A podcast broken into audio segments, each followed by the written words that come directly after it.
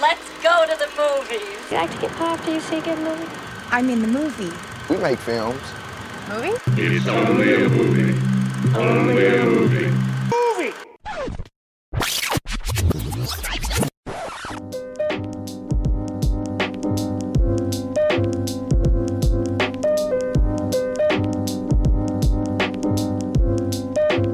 Er du klar på, at vi skal snakke mere om Paul Schrader? For er vi ikke kommet til del 5, eller hvad? Jo, jo, jo, det er der, hvor vi, øh, vi kigger på hans aflagte projekter. Ja.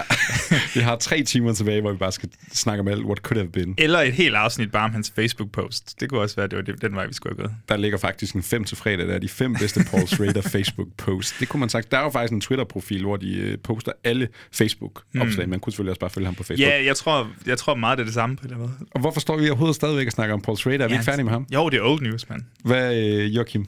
Movie podcast. Movie podcast. Vi, Vi, er står, tilbage. vi har stadigvæk ikke lært, hvordan man laver en intro, men vi er her. Jo, men nu lavede vi den der, hvor vi snakker lidt indover. Nå, ja, Og hvor det bare sådan føles sådan, naturligt, man glider ind i Hvor samtalen. folk de lever i illusionen om, at vi har snakket i lang tid, ja. inden vi lige går i gang her. Ja, så- og det har vi vel at mærke ikke. Lige præcis, det passer helt perfekt ud. Man kan høre intromusikken, ikke? Der kommer det der fade ind, og så begynder mm. vi bare at snakke. Det er helt perfekt. Det, det er fabelagtigt. Nej, det er selvfølgelig fuldstændig løgn. Men øh, Paul Schrader podcast, det har vi lagt bag os. Movie podcast, nu er vi motherfucking tilbage. Nu er vi tilbage. Som om vi har været væk. Vi har jo lavet standard-episoder, anmeldelser, alt muligt Ja, ja, vi kunne lige væk øh, ja. Jeg har næsten ikke lyst til at sige det, men Paul Schrader, han er lagt i graven for nu. jeg er så nervøs hver morgen, når jeg tjekker min Facebook eller et eller andet, så tænker jeg, at det må være, at han øh, krakker under nu. Nej, han har masser af film tilbage i sig. Men sidder man derude som lytter og er, har været rigtig træt af, at vi har snakket så meget om Paul Schrader, fordi det endte jo altså med at blive, hvad? Fem afsnit fordelt på 8-9 timer, tror jeg, vi endte op på. Yes. Jeg, jeg tør næsten godt kal- kalde det både indland og udland den ultimative Paul Schrader podcast, vi har fået lavet. Altså, Ja, fuldstændig. Jeg er helt enig. Jeg, jeg synes, det, det var mega fedt. Ikke fordi vi skal stå og evaluere på det nu, men jeg synes, det var vildt fedt. Vil jeg også sige, jeg er glad for, at vi to kan se nærmest lige de film, vi har lyst til nu. og det er altså også noget, vi kommer til at udnytte i de kommende movie podcast afsnit. Men Joachim, kan du ikke lige fortælle vores kære lytter, hvem fanden er det egentlig, du er? Jo, øh, jeg er Joachim Jelle. Jeg er podcastvært og filmskribent på Movie.dk, og ja, Movie Podcast. Øh, derudover har jeg en øh, anden podcast, der hedder Gysergutterne, hvor jeg også snakker film, og det er selvfølgelig gyserfilm. Og du har da også gæstet på den podcast. Så det er sådan, det er lidt det, jeg er i, i filmregi i hvert fald. Som om vi ikke snakkede nok sammen i forvejen, så får jeg også lov til at snakke med dig derover en gang Ja. imellem. Det er meget taknemmeligt Og for. hvem er det så, du er?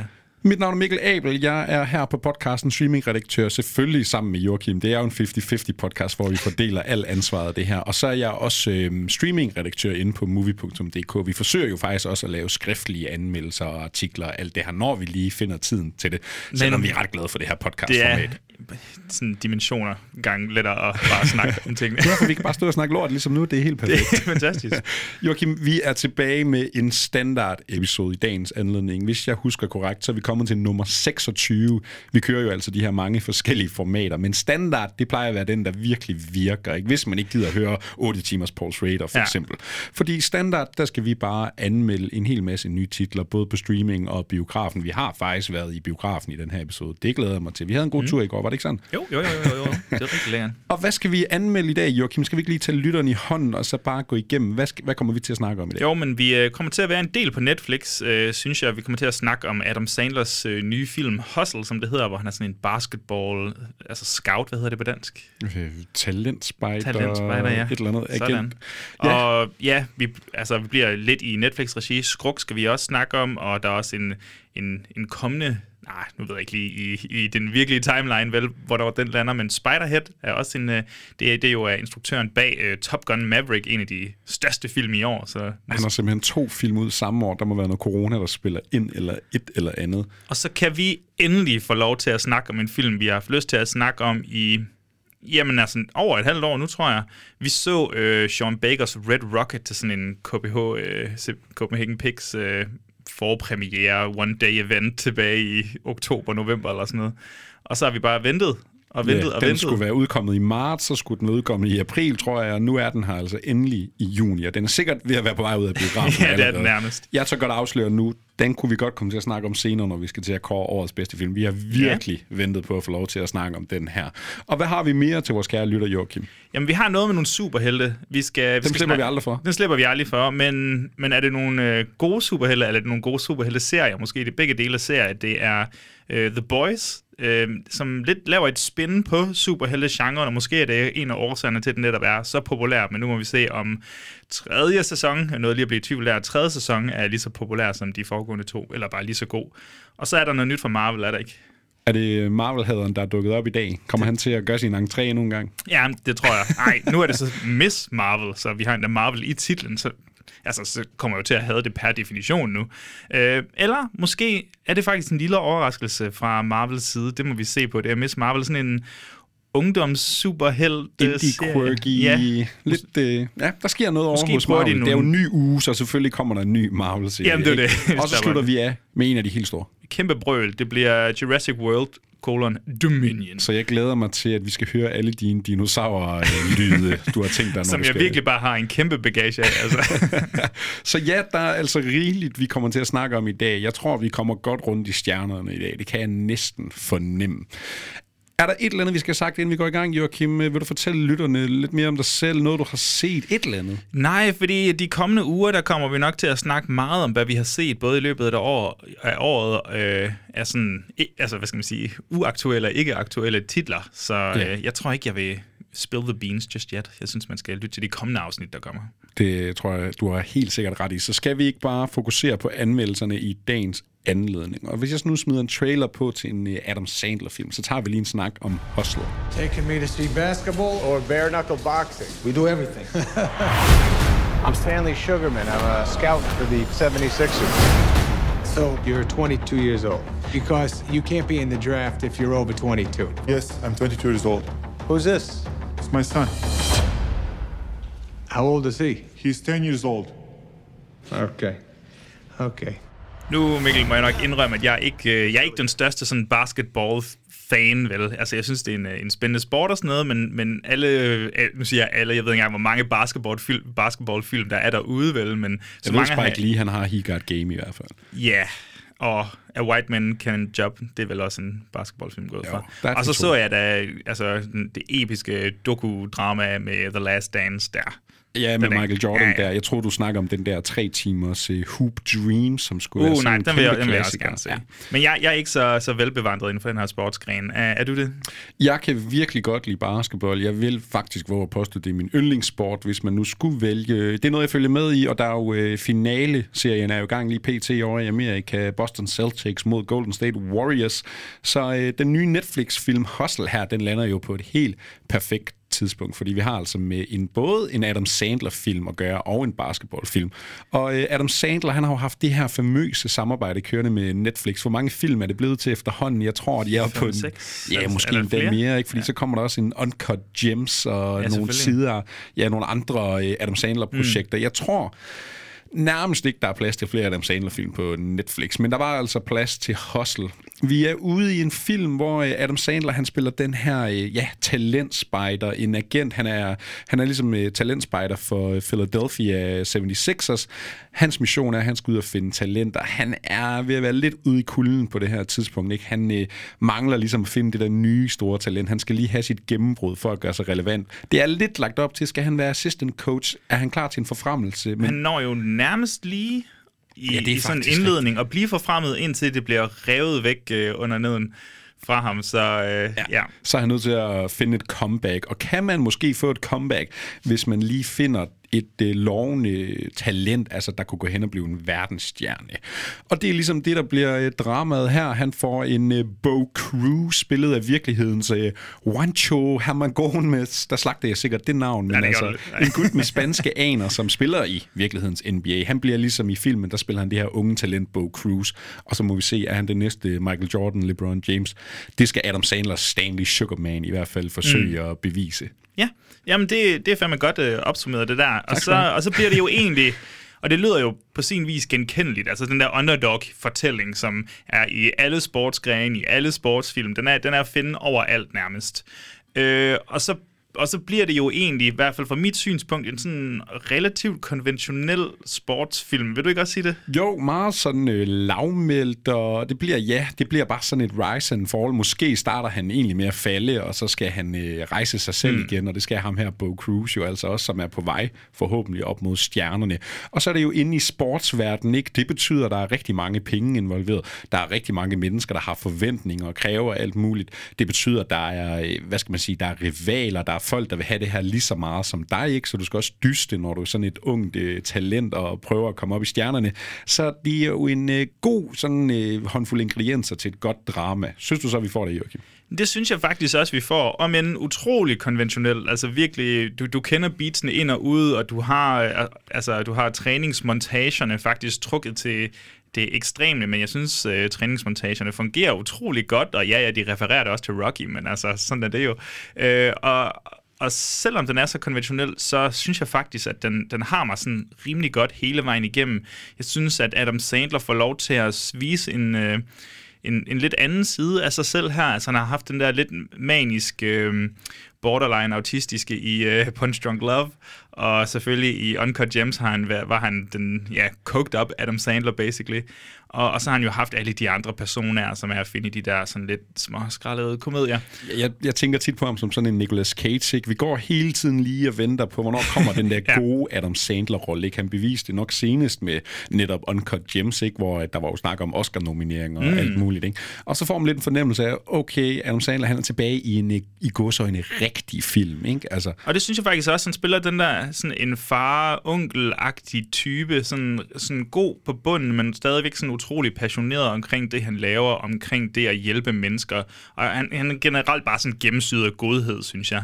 Øh, og det er, det er en fed side at finde af ham, og, og især når han så har de der små one-liners en gang imellem, hvor han lige får lov til at spytte noget humor af, altså så mærker man faktisk, hvor langt bedre han er end bogstaveligt talt alle andre i filmen til at levere de her små, sarkastiske, spydige kommentarer, der kommer. Altså, han er virkelig dimensioner over de andre. Ja, og det er jo øh, sjovt, du siger det ikke, fordi vi har en øh, rolleliste, hvor der er navne som Ben Foster, Queen Latifah, Robert Duvall, nogle rigtige skuespillere, ikke? Mm. men de er meget begrænset i den her film. Og så udover Adam Sandler, jamen, så er det jo faktisk primært sådan rigtige basketballstjerner. Ja. Og så er man nok gået ind i NBA og sagt, er der nogen her, der har en eller anden form for talent øh, til at spille skuespil, fordi er man for eksempel en basketballfan, der har spillet nogle af de der uh, NBA 2K, uh, de her uh, konsolspil, ikke? så er der jo nogle af de her cutscenes, hvor rigtige basketstjerner, de ligger stemme til, og det er simpelthen noget af det mest grineren, horrible, dårlige stemmeskuespil, der findes. Ikke? Så man kunne næsten forestille sig, at det er svært at finde en rigtig god NBA-skuespiller. Nu har vi et navn, jeg ikke tør sige igen, den spanske stjerne her, yes. og så har vi, er det Anthony Edwards, spiller på Minnesota Timberwolves, tror jeg i virkeligheden, han spiller ligesom rivalen til ja. Bo Cruz. Ikke? Det er dem, der sådan dyster om, hvem bliver den næste nye stjerne. Jeg synes også, han er, rigtig, han er super ja, hvordan god, ja. synes du, de gør det sådan generelt? Altså, kan de leve op til Adam Sandler, eller falder de fuldstændig igennem? Jeg synes, altså, der er jo der er også, der er også forskel på de to, og hvor meget man forventer af de to i går. Altså, ham, der spiller Bo Cruz, jeg vælger også ikke at sige hans, øh, hans rigtige navn nu, han, øh, jeg synes faktisk, han gør det overraskende godt i forhold til, jeg tænkte nok, han var noget, noget basketballspiller, altså jeg anede ikke, hvem han var, men jeg kunne godt mærke på skuespillet, så i starten, at han var sådan, du ved, sådan lidt, øh, lidt, lidt sløv i at komme hen til sådan du ved, rigtig skuespil. Ja. Men jeg synes faktisk, at i løbet af filmen, så fik han overbevist mig sådan nogenlunde ok, og altså, han får da endda sig afsted med sådan nogle ok rørende scener, synes jeg. Og så er der rivalen der, han får jo lov til at spille øh, altså, den onde. Rigtig kargi. Ja, og ja. det er jo ikke, fordi der skal være så mange facetter af ham. Så det, det kan han jo, så kan han jo fokusere på den her sådan, det ene spor af skuespil, som er den her, rigtig, ja, som du siger, utrolig uh, cocky, arrogant uh, uh, røvhul. Ja. Uh, og ja, det synes jeg faktisk, han gør ret overbevisende. Jeg er helt enig, og jeg tror, det er en god fordel for Hustle, at den faktisk har ret mange sådan barske scener. Ikke? Der er mange sådan nogle tryouts, øh, nogle træningskampe og så videre. Ikke? Og det, at man involverer rigtige øh, NBA-spillere, og er man NBA-fan, så er der altså også en del cameos fra nogle kendte ansigter, man bliver glad for at se. Jamen, det giver faktisk nogle autentiske, sådan øh, barske kampe og træninger. Ikke? Så, så, og, og der er noget pacing i de her scener. Mm. Jeg synes, de er ret fede, når de spiller basket. Og gudskelov for de to øh, NBA-skuespillere. Ikke? Altså, de får lov til at primært spille igennem yeah. basketballen. Det tror jeg er rigtig godt set. Det er jo blandt andet... Øh, ja, superstjernen LeBron James er jo også med som producer på de her, så Okay. nok, han har måske haft en finger i at spille, hvordan skal vi portrættere det her basketballspil. Det, og det, det er synes jeg utroligt sandfærdigt, ja. Og jeg sidder jo også og bliver sådan helt... Altså, jeg synes, det er meget imponerende, når man, når man slet ikke sådan går op i sporten og ser den normalt. Jo, jeg har set en masse YouTube-clips og sådan noget, men det er ikke, fordi jeg går op i den. Øh, men jeg synes, det er portrætteret super fedt, og som, som du siger, pacing er fedt, det er sådan super energisk, og, og man tror virkelig på, at de er så gode. Og det, det, er jo, det er jo det, der er fedt ved det. Altså, det betyder jo så meget, fordi de her, de er netop så gode, og de kan faktisk konkurrere i ligaen. Det er ikke, fordi man har smidt en eller anden super kendt øh, skuespiller ind, og så skal de stå og drible med en bold, og så lader vi som om i filmens tro, at det her, det er en af de bedste spillere. Altså, man tror på det her, og det synes jeg er virkelig fedt. Og med de ord skal vi ikke bare smide nogle stjerner efter Hustle. Med for lov, Joachim, så ligger jeg ud, og jeg smider solid fire stjerner efter Hustle. Jeg tror for min eget vedkommende var det rigtig godt, at jeg var fan, eller mm. er fan af NBA og basketball. Det tror jeg var med til at bidrage med en rigtig positiv effekt, for jeg synes virkelig, at det her det er en film, der sådan har respekt for basketballen. Og igen, det tog ikke overhånd med, med, med cameos. Nej, det synes jeg ikke. Den, øh, den har lige den øh, sådan rigtige mængde, hvor man nej ja, du er også med i den her film, Kyle Lowry. Det er super fint. Og Adam Sandler, måske den mest sådan, afmeldte øh, rolle, jeg længe har Ja. set ham i, super fint. Altså, jeg synes, det er en meget tilforladelig lille film, det her. Hvad siger du? Jamen, jeg, jeg, jeg er fuldstændig enig. Det føles som sådan en, en nogen lørdag eftermiddagsfilm eller sådan noget. Bare hænge ud. Eller, men det, det kan også sagtens være en familiefilm. Sådan en, det er sådan virkelig sådan en, alle kan se med nogle temaer, som bogstaveligt talt alle kender og har set før, men, men fordi de bare eksekverer det så altså, hvad skal man sige, ordentligt. så, øh, så det er utrolig underholdende, sådan for os fire stjerner mig. To gange fire stjerner til Hustle, og den kan man altså hoppe ind på Netflix og se lige nu. Og fra øh, basketballer Adam Sandler, så hopper vi videre til nogle øh, taberudskud og pornostjerner. You said you're never going to step a foot in Texas again. I know, this is unexpected. Oh, nothing with you is unexpected. Your last job is over 17 years ago. That's quite a gap. Well, you know, I've worked almost every day for the last 17 years. I moved back in with my wife last week. No, I'm calling the cops. Four, nine, Really? eight. We decided to make a run of it. I just need a place to crash for a couple of days. What's the big deal? Mikey, go fuck yourself. All right, look, I'm gonna be straight with you. I'm an adult film actor. Excuse me? Og der solgte jeg den So måske back, lidt voldsomt. Men vi har altså med øh, en falderet pornostjerne at gøre, fordi vi kom til en film, der hedder Red Rocket, Joachim. En film, du og jeg, vi så sammen for godt syv måneder siden, og nu er den altså endelig, langt om længe, landet i de danske arthouse-biografer, er jeg nok Ja. nødt til at sige. Fordi det er jo øh, Sean Baker, de fleste kender ham fra øh, The Florida Project, hvor, hvor han øh, fik nogle Oscar-nomineringer Ja. blandt andet.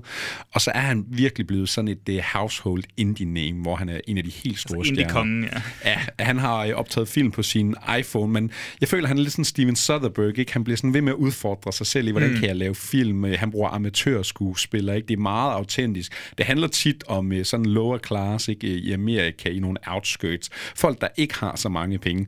Og en, der i hvert fald ikke har mange penge, det er den gode Mikey, vi møder i Red Rockets. Mikey Saber. Ja, spillet af Simon Rex. Og skal vi måske starte med at snakke lidt om, hvem er ham her Simon Rex? Det kan vi gøre. Nu sagde du jo det der med, at, øh, at Sean Baker, han ligesom... Øh, han, han, han er jo selv casting director på sin film, og det betyder jo, at han, øh, han er ude og caste folk fra gaderne, og hvad det nu ellers er. Hyrer dem igennem Instagram. Fuldstændig. Og, og det var ligesom det, der skete med, med, med Simon Rex her, der auditionede til filmen, og, men på grund af corona, så var det over en video eller et eller andet.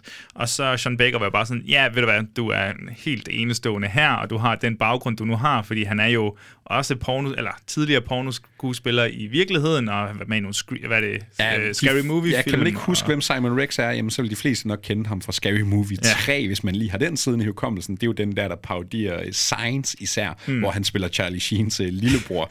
Et øh, virkelig fjols. Og så har han nogle, en, en lille hip-hop-karriere, er der også et eller andet der? Kan det Ja, passe? Dirt Nasty, tror jeg, han hedder. Dirt det kan være, at vi lige skal spille lidt musik med ham.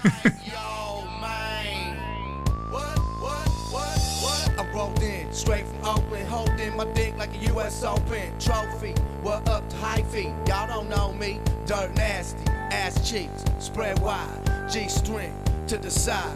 One drink, Cavassier. Two drink, vodka straight. Three drink, I'm in the sink. Throwing up on my brand new mink coat, and I'm doing coke. Og så, ja, så blev han jo castet igennem den her video, og, og Sean Baker var sådan, jamen, du, skal, du kommer bare herned, ikke? Og det, som tre dage skal vi filme i Texas, og, og på grund af corona, så kunne han ikke flyve derned, fordi så skulle han selv isolere i 14 dage, så han kørte derned på tre dage og lærte alle sine utrolig mange utrolig lange monologer, som virkelig bare kører med ADHD-hastighed hele vejen igennem. Ja. Så det lærte han lige på turen derned, og så var han ellers bare i det øjeblik, han trådte ind på scenen, altså, så var han øh, Mikey Saber. Ja, og vi snakker jo altså om Red Rocket her, en film, der var øh, nomineret til Den Gyldne Palme på sidste års Cannes Festival, en ny Sean Baker-film. Joachim, du har nået at gense den i mellemtiden her, siden ja. vi nu så den for syv år, eller syv, syv måneder år siden, det føles så. Ja. kan du ikke uh, fortælle os, hvad handler Red Rocket så om? Jo, jamen, du nævnte jo netop, han er falderet pornostjerne, ham her Mikey Saber, han returnerer ligesom til, til hjembyen Texas City, Texas, med, med blå mærker og ingen penge på lommen, og så øh, snylder han sig ligesom ind på ekskonen, som egentlig er hans kone stadigvæk. De har ikke lige fået øh, fundet ud af den der øh, øh skilsmisse endnu. Og selvfølgelig øh, ekskonens, skråstrej konens øh, mor, så hans svigermor, så at sige. Og de, de hygger sig lidt. Han skal have et job. Det er lidt svært. Nå, hvad gør man så? Jamen, så sælger man lidt stoffer måske og får nogle penge og hjælper til der på den måde. Øh, så er der jo så det skilsættende øjeblik, hvor han træder ind på en donutbar, og så ser han kvinden af hans drømme nærmest. Den her kvinde er så en, ja, 17-årig pige, ung kvinde ved navn øh, Strawberry, og han ser i hende øh, en masse drømme, hvad skal man sige, muligheden for en fremtid, en muligvis en porno-fremtid, det ved jeg ikke. Så det er cirka det, den handler om, ja. Mikey, han forsøger i hvert fald at få sit uh, store comeback, om det bliver for ham selv, eller den her pige, han møder, Strawberry. Ja, han putter kom i comeback, ja. ja. Går hun ikke under navnet Strawberry? jo, jo. ja. ja. Øhm, og det er jo en Sean Baker-film, og han er jo garant for sådan at prøve at udfordre filmmediet. Ikke? Han bruger de her amatørskuespillere, han skifter fra, han går meget op i det filmet på rigtig film, ja, det kan men så bruger han lige pludselig digital alligevel, og alt muligt. Ikke? Øh, hvad er dit forhold til Sean Baker? Har du set Tangerine, The ja. Florida Project? De to har jeg set. Jeg har resten, ja, ikke engang aner, Jeg har ikke hedder. set flere af hans navn, men jeg har set de to. Tangerine, jeg tror ikke lige helt, jeg var klar til, hvad end det var på det tidspunkt, det gør. Øh, med Florida Project, en utrolig god, utrolig rørende film. Øh, han, han skildrer jo de her øh, mennesker i, i skulle jeg sige forfald, men i hvert fald i økonomiske problemer, og han gør det med ret stor sympati, og for nogen kan det måske sådan grænse op af, af hvad hedder det, sådan misery porn, ikke? og det kan blive alt for, for, for trist og deprimerende, men jeg synes faktisk, han gør det utrolig godt, og med noget humor under neden.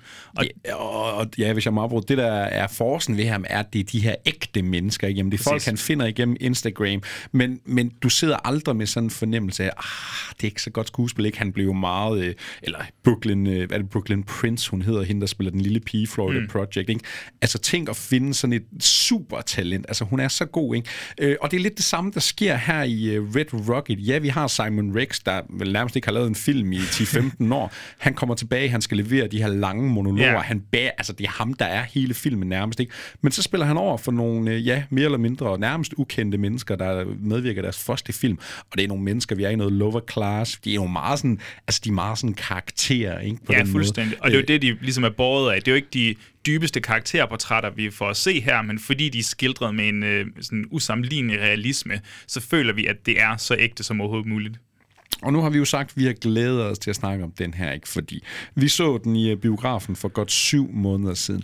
Og lyver jeg, hvis jeg siger, at det er en af de sjoveste biografture, vi har haft sammen. Vi sad og skraldgrinede. Jeg synes altså ikke, det var alle, der skraldgrinede lige så meget som os. Men det er jo fordi, at Mikey Saber, han er den her ADHD-talende, ultracharmerende, ultrakarismatiske, kæmpe store, narcissistiske røvhul. Så du har den der splittelse af personen. Du elsker at, at lytte til ham og se på ham, men at være sammen med ham, det er måske den lidt mere ubehagelige tur, fordi han er jo i gang med at tage skridtene til at gøre noget grufuldt, hvis man kan sige det. Ja, altså. men det er, sådan, det, det er svært at putte ord på, ikke? men det er den der måde, den balancerer tingene, ikke? fordi vi har den der enorme karisma, den er skide sjov, han er så let at holde af, men der er de her, ja nærmest både under- og overtoner af noget sådan, måden han groomer hende her Strawberry yeah. til, kan hun blive den næste store pornostjerne, han kan, han kan ligesom yeah. leve af at profitere nogle penge på, og måden han udnytter den der næsten familie, han har til at få husly yeah. og få penge, ikke? altså han er sådan en hostler, han hostler sig bare igennem tilværelsen, og så bliver han sådan en antihelt, fordi han på den ene side er pisse ulækker,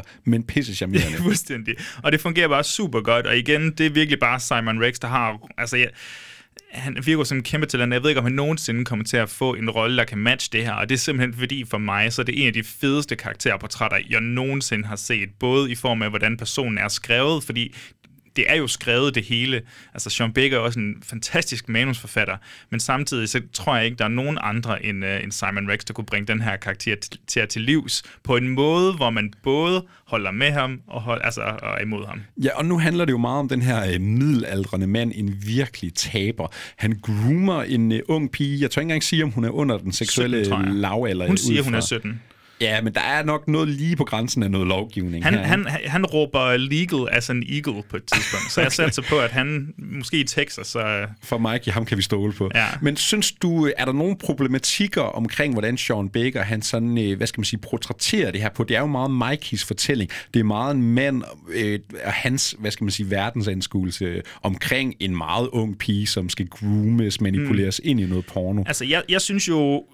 Jo, jo, altså man kan se sådan helt snævert på det. Altså den der installation af karakterer, det er jo problematisk, men det Sean Baker prøver at sige, det er jo netop, altså det her, det er jo et, øh, et, et billede af USA i den her tid, hvor at øh, ultranarcissistiske, veltalende personer nærmest kan overtage et helt land samtidig, og især taler til nogle... Øh, nogle, øh, nogle personer af altså specielle økonomiske statuser og sådan noget. Altså, vi er i Texas City, Texas. Man kan se alle de der øh, fa- fabrikosen, der bare konstant øh, ryger op, samtidig med at folk konstant ryger cigaretter, og alle har ondt i kroppen og tager stoffer og gør, hvad de kan for at overleve. Og samtidig så kommer der så den her person ind, der er utrolig veltalende og bare kan charmere sig ind på alle og overtale dem til at gøre hvad som helst. Stem på mig, eller se mig, følg med mig, gør hvad jeg vil. Så jeg synes, når, når, når man tager det, når man har det altså, syn på den, så altså, hæver den sig over bare at være uh, hvad foregår der her? Men selvfølgelig er der jo så også noget, noget MeToo og noget porno, altså kritik af pornoindustrien under neden. Altså det synes jeg er fuldstændig der. er.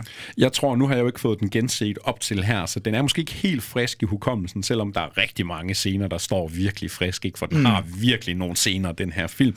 Øh, men for mig er det netop også en af de der film, hvor der ligger så meget under neden. Der er meget symbolik i måden, Sean Baker han fortæller scener på. Ikke? Der er, meget, der er sådan, hele tiden sådan en subtekst af måden, de snakker sammen på. De ting, Mikey siger, de ting, han gør, de ting, han i hvert fald ikke gør. Ja. Altså, der er så meget at dykke ned i her, og det er virkelig et karakterstudie af et uh, korrumperet Amerika, som uh, forhåbentlig kan komme ovenpå igen. Vi kan ikke trække den længere. Vi skal have nogle øh, stjerner til den her Red Rocket. Hvad ender du på, Joachim? Nu har du altså fået den set to gange, og du lyder begejstret. Jeg er meget begejstret. begejstret. Vi har, vi har nærmest ikke snakket om det visuelle i den. Altså, den er utrolig grynet og, og har nogle fede farver, og generelt er den bare utrolig stemningsfuld i måden. sync-musikken popper derud af. Altså det, det, bedste brug af, af Boys, eller hvad det hedder, Bye Bye Bye nogensinde.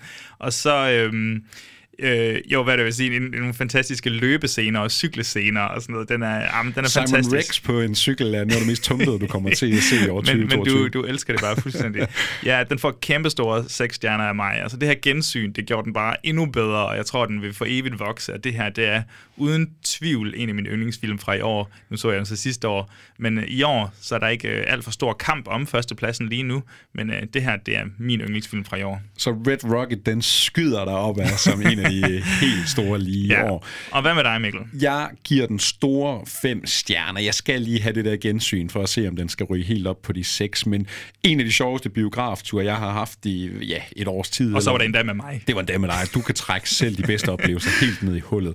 6 og 5 stjerner til Red Rocket. Man kan forhåbentlig stadigvæk nå at se den nok i sin lokale arthouse-biograf. Ja. Det skal man i hvert fald bare gøre, fordi der venter en uh, rigtig stor filmoplevelse forud. So, let me say it again, Cam. I may be a superhero, but I'm also just a man who fell in love with the wrong woman. Just a man who fell for the wrong woman.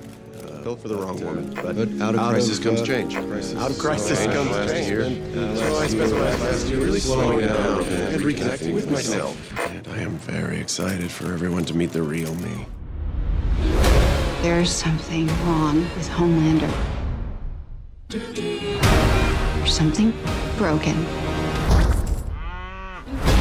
He's lost his fucking mind. Love, mommy, daddy, and.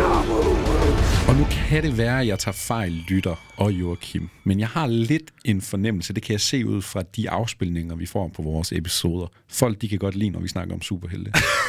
og det kan man jo nærmest ikke forstå, fordi man ser jo aldrig noget til dem. Nej, men også bare, fordi vi altid ender med at sådan svine det lidt til. Vi har været lidt sure på det Vi har været seneste. lidt sure på ja, Især dig. Du er jo selv erklæret Marvel-hader. er det Ja, det, vi plejer jo, at kalde dig? selverklæret. Er det ikke Ja. det, der står inde på din postkasse derhjemme? Fuldstændig, det er fuldstændig det. Ej, jeg, jeg er altid klar til at blive overrasket af en god superheltefilm eller serie. Men derfor er det også altid dejligt at vende tilbage til nogle af de superheltefilm eller superhelteserier, som man ved, man godt kan lide. Og en af dem for mig, det er altså The Boys. Ja, en af de første episoder, vi nogensinde lavede i uh, Movie Podcast, det var en 5 til fredag, hvor vi anbefalede fem gode superheltefilm og serier. Du tog The Boys med, os, øh, med til mig og lytterne, fordi jeg havde jo faktisk aldrig set The Boys på det her tidspunkt. Det har jeg heldigvis fået catchet op på, og i, for et par, bare et par uger siden, der fik jeg altså set The Boys sæson 2, fordi så var jeg klar til den Mm. tredje sæson, der nu endelig er landet. Endelig, nu har du ventet i så lang tid. Ja, lige præcis. Nok den største Boys-fan, der er derude. Ikke? Altså, folk de har virkelig glædet sig til den her tredje sæson. Jeg tør godt sige, de er en af de største sådan, øh, ja, serier, altså ja, sæsoner, der vender tilbage. Ikke? Det her det er virkelig en af årets største. Nu har vi en sæson 3, og der er blevet teaset lidt. Den her den kommer til at være ekstra grotesk. Øh, Homelander, han bliver mere sindssyg end nogensinde, og der er mere vold, blod og patter og alt det, man godt kan lide ved The Boys i her i sæson 3. Præcis. Og jeg tror, det vel også, øh, altså her inden Ringenes Herre kommer, så er det vel også Amazon Prime sådan flagskib, er det ikke? Det må Nærmest det næsten være. Ja. ja. Så-. Og vi er nået til en øh, sæson 3. Hvordan står det til med The Boys? Jamen altså, nu, nu jeg vil ikke øh, spoil alt for meget, vel jeg går ud fra, det er ligesom vores incitament til her, til her, det her til, at du lige skal få lov til at catch up på The Boys, eller se The Boys, hvis du ikke har endnu.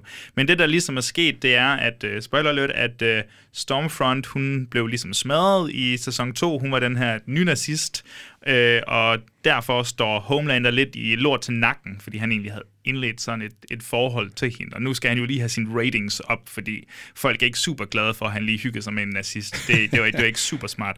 Samtidig så har vi The Boys, og vi har Hugh, og vi har Starlight. De kan godt mærke, at Homelander ligesom han, han, han balancerer ligesom på et knivsæg lige nu. Bliver han fuldstændig skængerne vanvittig? Som om han ikke var det i forvejen. Ja, præcis. Ja. Men, men tør han agere på det nu, er ligesom der, hvor det ligger. Så derfor skal de finde det her mytiske våben, der potentielt set måske, måske ikke kunne slå ham ihjel. Og findes det overhovedet? Det er ligesom det, de skal finde ud af. Og da vi forlader uh, The Boys i sæson 2, så er de jo også mere eller mindre gået hver til sit. Ikke? Hugh, han prøver ligesom at finde en anden vej.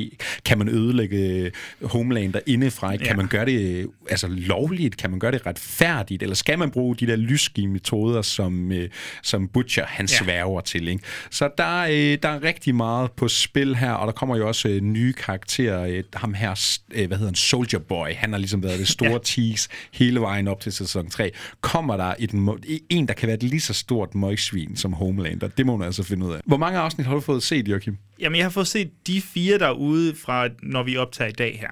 Yes, så der er fire afsnit ude på Amazon Prime, man kan se lige nu, og det er også det, jeg har fået set. Og jeg, øh, du havde den jo med som en anbefaling i tidernes morgen øh, Movie Podcast, så jeg går ud fra, at du er ret glad for The Boys. Ja, jeg tror, jeg var der rimelig meget lige fra start af, fordi jeg hungrede lidt efter det der øh, anden blik, anden sådan Watchmen-agtig blik på superhelte, der ligesom viser, hvordan vil det være, hvis superhelte var i virkeligheden. Altså, så vil de blive ultrakapitalistisk. Altså, der vil være virksomheder og firmaer, der konglomerater, der vil eje de her superhelte, og så kunne du lege de her superhelte ud. Samtidig vil det også have deres egen tv-programmer, egen brand, og ja, hvad der nu er. Altså, de vil have det hele jo. Og, og det synes jeg er super fedt, at der netop er det altså, kapitalistiske aspekt, der, der vil betyde alt, fordi det er det jo bare. Ja, det er jo ikke fordi, der ikke er værker, der før har sådan snuset til det, The Boys gør, men det er næsten komisk, der ikke er nogen, der har gjort det så tydeligt, som The Ja. Boys øh, før nu. Fordi det er jo virkelig en øh, både voldelig, øh, seksuel, øh, sådan grænseoverskridende og virkelig sådan grotesk morsom serie, vi har øh, med at gøre her. Skabt af Eric Kripke, er det det ikke han? Det Jo, det, han hedder, og han Eric er Kripke, bedst ja. kendt for Supernatural, og der vender jo også et øh, Supernatural alumni tilbage her, Ja. som Soldier Boy. Hvad hedder Hvis skuespilleren? navn jeg lige... Det er ikke ham, der hedder Jared... Uh, Clayton, Ja, whatever. I hvert fald. Hvordan havde du det med The Boys? når du får set det halvdelen af sæsonen. Var det en uh, god oplevelse for dig, Joachim? Det var en super god oplevelse. Jeg har glædet mig meget. Nu selv erklæret Marvel hader herover er sådan rimelig midt på de oplevelser, der er blevet tilbudt her på det seneste. Og så er det altid godt lige at, altså, du ved, crack open a cold one with the boys, og, og virkelig bare få lov til at se noget superhelte smadre, men samtidig også have noget med noget konsekvens. Altså, det, det er lang tid siden, at jeg virkelig har følt, at der er noget på spil i den her slag, inden for den her genre, eller hvad man siger. Men når Homelander lige pludselig truer med, at ja, jeg kan ødelægge jordkloden på 8 sekunder, eller hvad fanden det nu er, ikke? Altså, så, så I må lige tage det, jeg siger seriøst. Så tænker jeg, ved du hvad? Det er fandme skræmmende på en eller anden måde. og bare lige så vi ikke får nogen Supernatural-fans efter os. Han hedder øh, Jensen Ackles. Ja, det er der, ikke? Ja, og, og, og det, der hele tiden har været interessant i The Boys, eller det, der har været den helt store konflikt, jamen det var, hvor, lang tid, hvor langt kan du holde Homelander i snor, ja. ikke? Altså, fordi det, der hele tiden har været konflikten, det er, at de lidt, de lidt afpresser hinanden, ikke? Vi, øh, hvis du ikke gør det her, Homelander, så mis... Han er jo så besat af kærlighed fra, sin, fra menneskerne, ikke? Altså, han vil gerne være populær, han vil gerne være den største superheld af dem alle, ikke? Så The Boys, de har jo hele tiden kunne holde ham lidt hen, fordi de har noget på ham, og hvis det kommer ud til menneskeheden. Men fordi han nu mister sit øh, livs store kærlighed, øh, Stormfront her, jamen er vi så nu nået til grænsen, ikke? Er, er Homelander, går han over grænsen nu? Har han ikke mere at tabe? Det er jo virkelig det, der bliver den øh, drivende konflikt her i øh, tredje sæson. Det, og det er det, vi virkelig glæder os til at se, hvordan det udspiller sig helt præcist. Altså, vi havde jo den der, hvad hedder den, Brightburn, øh, film, hvor, hvad nu hvis superhelt som barn var ondagtigt, og jeg, eller Superman som barn var ond, ond og så, øh, så har vi lidt det nu, altså nu er han så voksen, ikke? men der er også et barne, børneaspekt der, han har jo en søn, er det ikke sådan? Øhm, og så det er sådan lidt, øh, hvad, hvad er der af ondskab at finde i det her? Det er jo, det er jo mega interessant at udforske, men jeg vil også sige, så har vi jo, du ved, det andet synspunkt, som er, som er Hugh og The Boys og slænget der, og deres interne stridigheder, og, og samtidig, hvordan skal de gribe det her an. Øh, og der synes jeg måske, at, øh, at Butcher, som er jo altså en fan-favorite, spillet Carl Urban, han har det fantastisk sjovt undervejs i filmen. Jeg synes måske, at han er ved at blive lidt ens for mig nu. Hvad, hvordan har du det med ham? Jamen, jeg tror, måske har han charmeret bukserne så meget af mig, Carl Urban, som øh, Billy Butcher her. Men øh, den, i sæson 2, der synes jeg netop, det bliver lidt for repetitivt nu. Ikke? Det er den samme sådan konflikt hele tiden, det er det samme drama, og så kommer der lige de der what the fuck øjeblik. Ikke? Så mine forventninger til sæson 3 var ligesom, jamen, hvordan, uh, The Boys, du er nødt til at genopfinde dig selv. Så for mig var det rigtig godt, at det ligesom er gået uh, hver til sit, men der, hvor vi nu er nået til i afsnit 4, der kan man godt mærke, det begynder at komme mm. lidt tilbage i samme uh, jargon, hvis man skal sige ja. sådan. Det er den samme konflikt, der ophober men sig igen. potentiale for, at det kan ændre sig lidt, fordi der kommer jo et nyt slags stof ind, der er sådan det, der hedder tempor temporary V, som er det her sådan midlertidige serum af superheltekræfter. Og det bliver, bliver lejligt med, at der er nogle fede sådan, øh, kontraster imellem, hvad The Boys står for, og hvad de er villige til at gøre. Og sådan noget. Det synes jeg er, er lidt mere sådan karakteruddybning fra deres side, hvilket er ret godt. Og hvad synes du om uh, satiren? Ikke? Altså, de tager pis på, hvordan vil en superhelt være i virkeligheden? Ikke? Altså, de vil blive udnyttet på det groveste. Det handler om at være populær. Det handler om at holde dine øh, gode ratings intakt, og du kan nok så meget stå og smile, ikke? men øh, bagved, så kan du godt være nynazister og alt muligt andet. Synes du stadigvæk satiren og måden, de portrætterer hele det her, øh, den, den realistiske superhelt på, synes det holder stadigvæk? Jeg synes faktisk, det holder, selvom der er nok nogen, der godt kunne føle, det blev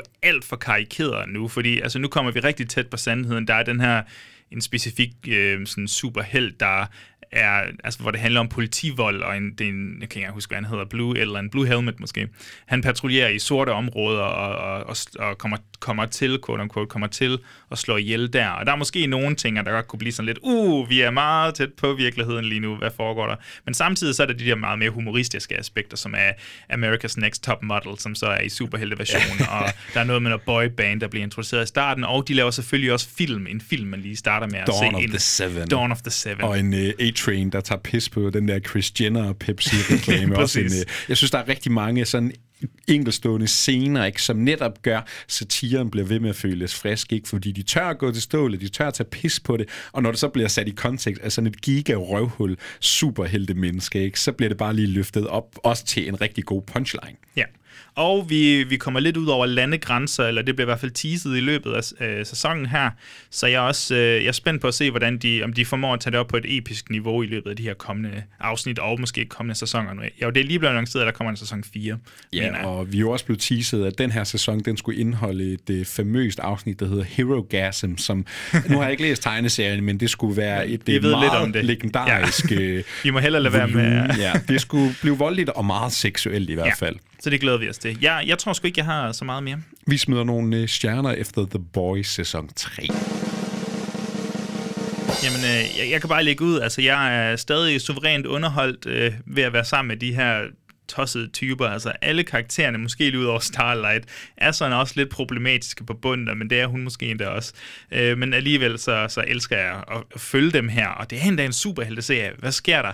Øh, den, den får øh, fem flotte stjerner af mig. Marvel hader men Boys elsker den. åbenbart. Jeg følger trop med de fem stjerner. Det er måske en af de mest underholdende serier, du kan give dig kast i derude lige nu. Altså, jeg synes virkelig, den holder niveauet. Jeg synes faktisk, tre, tredje sæson her, den lover endnu bedre, end hvad vi så i uh, de foregående sæsoner. Jeg glæder mig til at se, hvor det her fører hen. Så må vi se, om uh, Invincible snart kommer også. Er ja, det ikke også en den, Amazon Prime? Den glæder jeg mig rigtig meget til. Kan man godt lide uh, voldelige superhelte uden morale, så er det over på Amazon Prime. Det sker fire afsnit er der ude lige nu af tredje sæson af The Boys, og det var altså to gange fem stjerner fra Movie Podcast. Og Nana, det er specielt dine klienter, der... Jeg ved ikke, hvad du gør, men de, de, de bliver gravide i et væk. Altså man kan sige, hvis det gør dem lidt trygge, at jeg har børn, så, så er jeg børn. Så du har ikke nogen børn? Nej. Er det den nye G-scanner? Har du lige op, så vi kan prøve? Nej. Scanner du mig? Du kan blive der, eller ikke? Jeg har været fem, seks cykluser. Altså et halvt år til at blive gravid i?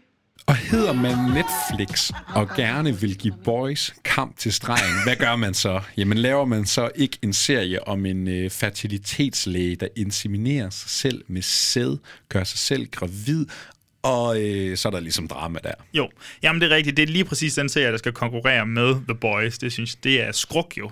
Endnu en dansk øh, Netflix-serie, men, øh, men lidt i en anden volumen, ikke? Altså vi har haft uh, The Rain og Equinox og Kastanjemanden, og allerede nu begynder jeg at løbe tør. Jeg føler, der er en i hvert fald til. noget dystopiske. Du har jo anmeldt jo nisser, blandt ja, andet. Vi nisser. har haft noget science fiction, dystopisk, gyser, lidt derovre. Har der også en, der Chosen? Nej, ja, jo, ja, den ja. var der vist ikke rigtig nogen, Nej, der jeg så, tror ikke, tror den, den faldt lidt under radaren. Nu er vi nået til en rigtig dansk romcom-serie. Det kan også være, at vi lige skal adressere, det har jo lige været nyhederne de sidste par dage, at Netflix, de gider sgu ikke at lave mere, øh, mere dansk, fordi der er kommet de her nye rettighedslov, mm. hvem ejer lige hvad, hvordan laver man de her aftaler. Så Netflix, Viaplay, og det er nok bare et spørgsmål om tid, for alle andre også gør det. De har lige trådt væk fra den danske ja. film- og tv-branche og sagt, hvad er det? Netflix vil betale et engangsbeløb, hvor vores regler i Danmark er, at at kunstnere skal have, eller skuespillerne skal have penge, hver gang det bliver vist? Ja, er det, er det sådan? Er det, tror, humlen, det, det, vi vil gerne have det lidt mere lukrativt hos os, hvor Netflix har sagt, vi er allerede i økonomiske problemer. Ja, så det her det bliver nok en af de sidste danske tv-serier. Er, det, er du tilfreds med det? Jamen, altså, jeg har jo ikke engang faktisk regnet med, at jeg skulle nå at se skruk her til dagens episode, men så var jeg jo glad, da jeg fandt ud af, at det bare var 6 gange 30 minutter. Det hjælper lidt på øh, at, at få tidspuslespillet til at gå op. Og ja, hvad har vi med at gøre her? Vi har en serie af Nikolaj Pfeiffer og Amalie Nesby Fik. Ikke to navne, jeg er lige øh, frem er bekendte med, men Josefine Park i hovedrollen. Hende kunne vi godt lide, da vi øh, så hende blandt andet i Venus-effekten. Venus ja. Og hun er sådan ret populær lige for tiden. Man kan også se hende over i øh, Doggy Style, og hun, hun, hun, hun dukker op mange steder lige nu. Og hun spiller altså den her øh, fertilitet fertilitetslæge. Du kan jo klappe det. Du klap stavelserne. Så... Ja, det er måske en meget god tommelfingerregel. Øh, fertilitetslægen Nana, som en fuld aften sammen med kollegaen Simone bryder ind på ja, hendes arbejdstid, eller bryder ind er nok så meget sagt, men hun ender altså nede i de her sædcontainer og får lige insemineret sig selv, fordi øh, Nana, hun er været 37, 37 år. det indre ur, det tigger. Hun er evighedssingle, og, øh, åh, kunne man godt tænke sig et barn, og hun, øh, ja, der skal ske et eller andet, og så er det måske en meget god idé i det der meget fulde øjeblik. Ja. Jamen, det er rigtig godt, og nu sagde du i starten, at det var sådan lidt en, en rom-com en art, og det er måske også rigtigt, men eller, eller er det mere sådan en dramedy? Jeg kan ikke helt noget, et, et aspekt af den her øh, serie, jeg har haft lidt svært ved at finde ud af, det er, hvor meget er det en rom-com, og hvor meget er det egentlig en dramedy, altså, fordi jeg synes, den er ret seriøs og moden i måden, den ligesom udforsker det her øh, aspekt af, at øh, altså fertilitetsproblemer. Nu var der hvad er det, Tamara Jenkins Private Life fra 2018 med Paul Giamatti og, og Catherine Hahn. Super suveræn film, som også har det her ekstremt seriøse, det der med, at altså, hvad nu, hvis du ikke kan få børn som 35-årige, 37-årige, 40-årige. Det er jo helt vildt, at vi som nogle personer i menneskeheden ikke er i stand til at videreføre deres gener. Det, det rammer jo helt vildt hårdt. Ja. Og det, det tager den jo fat i her. Øhm, altså skruk, det tager den jo fat i. Men samtidig så er der også en masse sådan spøjse kommentarer og, og humor sådan rundt omkring, og en sådan lidt kajtet, eller nej, ikke en kajtet, men sådan lidt en spøjs for, fortæller stemme, der også er indover for at fortælle lidt humor, men samtidig... Jamen, og det er meget godt det, nok at adressere det nu, ikke? fordi jeg føler også, at den er måske lidt toneforvirret i hvert fald. Det er svært hele tiden at lige øh, regne ud, hvad er det helt nøjagtigt, du vil være. Fordi min indgang til den her øh, for et par uger siden landede der en øh, dokumentar på Netflix, der hedder Our Father. handler oh. om en, øh, en øh, mandlig fertilitetslæge over i Amerika, der simpelthen bare har insemineret alle kvinder, han har haft under behandling med sin egen sæd. Så folk kommer ligesom på sporet af, jamen okay, han er faktisk far til mere end 1000 børn, ikke? Totalt grotesk og ulækkert. Så for mig var der også lige sådan en tilbageholden. Altså, der er sådan, sådan en... etisk... Ja, der er noget etisk i den her serie, ikke? Som den måske skøjter lidt henover, fordi den spiller det så meget som en komedie. Mm. Men hvis man lige stopper op og kigger over på det, hvad det egentlig er, der sker, så er der noget meget øh, forkert på spil her, synes jeg. Og det, det spiller den meget som en komedie. Jeg har lidt svært mm. ved at hoppe med på. Ja, jamen jeg kan godt se det. Jeg, jeg, jeg kan godt se, at, der er, at den ikke adresserer det alt for meget. Jeg synes, vi har lidt i den der sådan, hendes indre stemme, der ligesom nævner det en gang imellem, og det der problem. Altså man kan jo godt se, når at, øh, at, at korthuset er ved at vælte for hende, og hvor meget det rammer hende.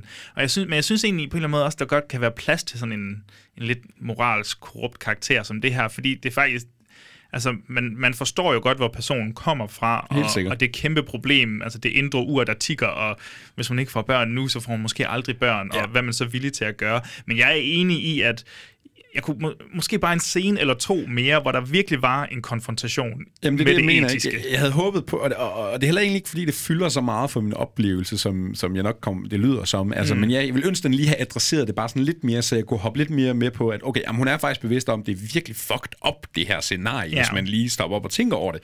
Men øh, fordelen er jo så, at vi har Josefine Park, hun er skide charmerende, ikke? og vi har nogle charmerende sådan bikarakterer, og det er, som du siger, ikke? er vi over i noget dramedy, er vi over i noget romcom, det er sådan, den er sådan lige lidt i en eller anden mm. alternativ øh, øh, sådan reality. Ikke? De er sådan lidt off, de her karakterer. Ja. Vi har blandt andet øh, Charlotte Munk som øh, fertilitetsstedets chef, og alle er sådan lidt Ej, hun er quirky. supergod. Hun er virkelig god, og alle er sådan lidt quirky, weird på en eller anden måde. Øh, det, det virker sådan meget amerikansk nogle gange, ikke i den der måde, de spiller det ja. på. Og så har den netop faktisk nogle seriøse tematikker, nogle øh, seriøse spørgsmål, den prøver at behandle på, og den får også nogle dramatiske payoff. Der er jo altså også nogle Grænser mænd altså op og af melo- dates melodrama. ind i det Ja, her. Ikke? Ja. Øh, ja.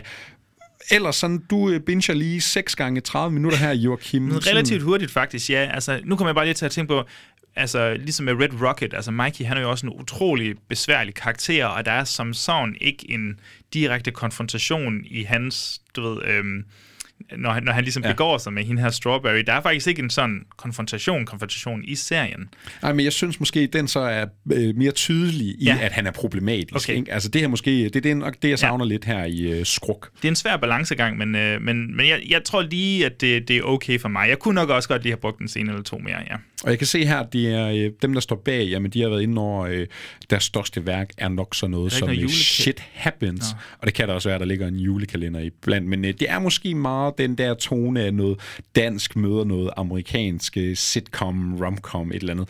Og jeg synes egentlig som helhedsoplevelse, det fungerer sgu egentlig meget godt. Altså jeg synes, der er nogle gode grin her. Jeg synes, der er nogle gode skuespilspræstationer. Jeg kan godt lide måden, den sådan er sat op på serien. Ikke? Altså vi får hendes øh, voice-over. Vi er meget, det, det meste udspiller sig på hendes arbejdsplads her i fertilitetsstedet. Og det bliver sådan lidt en kassen frem og tilbage, og der træder en mor ind i billedet. Og hvem skal have skylden for det her store fuck-up med nogle? Fordi folk kommer jo også på sporet af, jamen hey, der mangler altså en sædprøve her. Det kan man altså ikke bare lige sådan øh, begrave, eller der, det har ligesom nogle konsekvenser.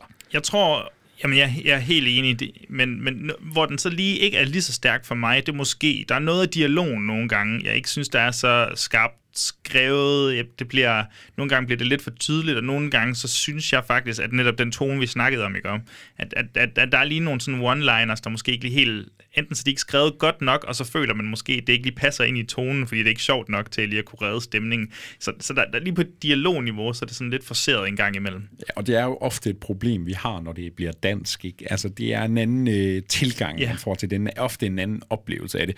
Men jeg synes virkelig, Josefine Park i hvert fald, hun beviser sig som en af de helt store talenter på Super den danske scene. Hun Super er skide god. Og den, den, spiller jo faktisk også lidt på, hun er sådan en, øh, hun er næsten sådan en patologisk øh, løgner. Ikke? Ja. Altså, hun lyver over for sine klienter af en god hensigt, fordi hun prøver Tryghed, at gøre ja. dem, ja, hun prøver at skabe noget tryghed ved at sige, at hun også har børn, eller hun er også fraskilt og sådan noget. Ikke? Så der er måske noget problematisk der, men jeg vil ønske, den have gået lidt mere til hende som en ja. form for antihelt. Ja. Det har den øh, øh, kunne bruge rigtig godt. Vi smider trummevivel på, og så skal vi have nogle stjerner til skruk. Og jeg kan jo starte ud her. Jeg havde egentlig ikke regnet med, at jeg hverken skulle se Skruk eller ville kunne lide den, men jeg synes faktisk, det var en ret charmerende oplevelse. Så jeg vil meget gerne give Skruk øh, små fire stjerner. Den kan man sagtens se. Hvad med dig, Joachim? Jamen, det er lige præcis det samme. Jeg blev faktisk også lidt overrasket. Jeg, det er ikke fordi Netflix's track record er den øh, suverænt bedste. Altså, jeg tror også, jeg gav fire stjerner til Kastanjemanden dengang. Øh, men ellers, så synes jeg, vi har ligget sådan ret lavt øh, med stjernemæssigt. Men, men så, så, så jeg havde ikke kæmpe forventninger til den, men jeg blev sgu overrasket alligevel, og synes, den var ret rørende med sådan nogle fine livslektioner, øh, der ja, kommer frem undervejs. Det synes jeg er super godt. Så fire stjerner, ja. 6 gange 30 afsnit kan man se inde på... 6 gange 30 afsnit. Det var mange afsnit. 6 gange 30 minutter øh, afsnit kan man se inde på Netflix. Og den ligger jo egentlig lidt op til en sæson 2. Vi må se, om det bliver på Netflix. Den kommer i hvert fald med den her øh, omstridte aftale. Men første sæson, den ligger der i hvert fald. Okay, so first off, I just want to say, I get it. You get what? High school. Kamala. Kamala. Another Avengers shirt. Cute. She thinks I'm some kind of weirdo. You were a weirdo. Boys. Excuse me. Yeah. you're kind of on my shirt. Sorry. But you're staring out the window in your little fantasy land. Kamala, hey! Already? Really? Come on, like... Do I have to figure out my whole future before lunch or... Og nu får The Boys altså kamp til stregen, fordi øh, Marvel-haderen, han har altså noget, han skal have sagt nu, fordi vi er slet ikke færdige med superhelte. Fordi øh, ny uge, det betyder ny øh, Marvel-serie over på Disney+. Plus. Vi har lige haft, øh, hvad har vi sidst haft, Joachim? Var det øh, Lo- Nej, det var ikke Loki, det var på, på, på Moon Knight, There som du go. endnu ikke Ja, den har har fået set færdig, ja. som jeg jo må tage ind for holdet ja. her. Jeg satser på, at du stadigvæk ser Obi-Wan derovre. Nå, nu er den nyeste øh, Marvel landet over på Disney+, Plus, og det er altså Miss Marvel, vi skal snakke om. Og er man ikke ligesom mig bekendt med, hvem Miss Marvel hun lige var, så er det altså hverken øh, Captain America eller nogen øh, Captain Marvel, vi har med at gøre her, tror jeg det hedder. Nej, vi har at gøre med Kamala Khan, som bliver om til Miss Marvel. Hun er kæmpe fan af Captain mm. øh, Marvel, og skal til den her øh, Avengers Con. Og i hendes øh, Captain Marvel-kostyme, jamen, så ender hun på en eller anden mystisk vis med at få nogle superheltekræfter. Ja. Og så har man en ny superhelt i Marvel-regi, og ikke bare en ny superhelt, man har også den første muslimske superhelt. Ja, og det spiller jo faktisk en rolle i form af det sådan ophav, hun er i. Altså, hun har jo, en- det, er jo, det er jo et kæmpestort teen, ungdomsdrama, teenage-drama, det her, fordi hun vil afsted til den her Avengers Con, Avengers Con. Hendes, øh, hendes lidt, øh, hvad hedder det, sådan begrænsende forældre, de lidt strikse forældre, de vil ikke have, hun tager afsted, fordi åh, det, er, det er bare en, det er onde fyre, der tager nogle stoffer og drikker nogle øl, og det er kvinder i, unge kvinder i alt for, for stramt siddende tøj. Og det, er- det er ikke den pige, du er, Kamala. Det er ikke den pige, du er. Samtidig har hun lidt sin, øhm, sin tech-nørd, sin rigtig gode ven, og de lever i det her super, eller nu siger jeg superhelte-liv, superhelte-fan-liv. Øh, så hun er lidt splittet imellem, du ved, det quote-unquote moderne, de moderne konventioner, og så de religiøse traditionelle konventioner. Så det kæmper hun lidt med. Ja, og man kan sige, rent historiemæssigt, så er vi lidt ude i en uh, Hawkeye-fortælling her. Ikke? Det der med, at vi møder et rigtigt menneske i godsøjen i den, det her superhelte-univers. Ikke? Hvordan placerer, hvordan lever man som en ung teenage-pige i den her verden, hvor Thor og Iron Man og uh, Captain America og Captain Marvel, ikke? de var med til at slå Thanos ihjel. De har reddet verden gang på gang. Ikke? Og du har ligesom bare været bystander. Så er det klart, så får man nok nogle idoler og dyrker ja. de her superhelte. Ikke? Og det sørger Marvel også for at vise os, at det, der er fandme noget love til de her superhelte. Ja, og det er virkelig spøjst. Vi har jo det der element af, at The Boys mega kapitalistisk viser lige præcis, hvordan superhelte vil være, hvis det var i den virkelige verden. Øh, så har vi så Miss Marvel, hvor de superhelte, vi kender fra Marvel-universet, begynder at være en ting, og der begynder at være fans af dem, og må ikke, der kommer noget, du ved, sådan øhm, noget, noget legetøj eller et eller andet, noget merchandise af en art.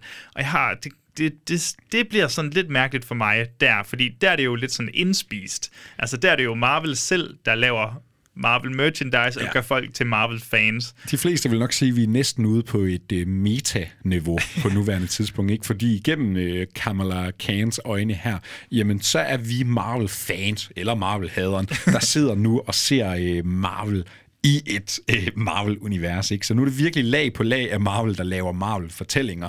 Øhm, og, og Kamala Khan, øh, Miss Marvel her, jamen hun, øh, hun prøver at bryde ud, hun prøver at blive sig selv. Og det skal jeg jo også sige, Joachim, vi har kun set et afsnit, det er det, der er ude Ja, på Disney så det, er nærmest, altså, det giver nærmest ikke mening at kaste stjerner efter det til sidst, vel? Men, men det indtryk, vi har fået, det er det der ene afsnit. Og det virker da også som om, at at Marvel prøver at gøre noget anderledes. Eller vi følger i hvert fald en re, sådan ret ung karakter her. Øhm, de her stakes, der er på spil, de er ikke ret høje. Det er vidderligt bare, jeg vil gerne til den her, det her fan-event, kan jeg få lov til det. Det er stort set det, der er på spil. Og det er på en eller anden måde forfriskende. Jeg tror måske også, det var det, der var forfriskende med Hawkeye i sin tid. Det var, at, øh, at de her stakes, de var ret lave. De var ikke hele altså jorden, der skulle reddes fra en kæmpe stor titan-gud, whatever.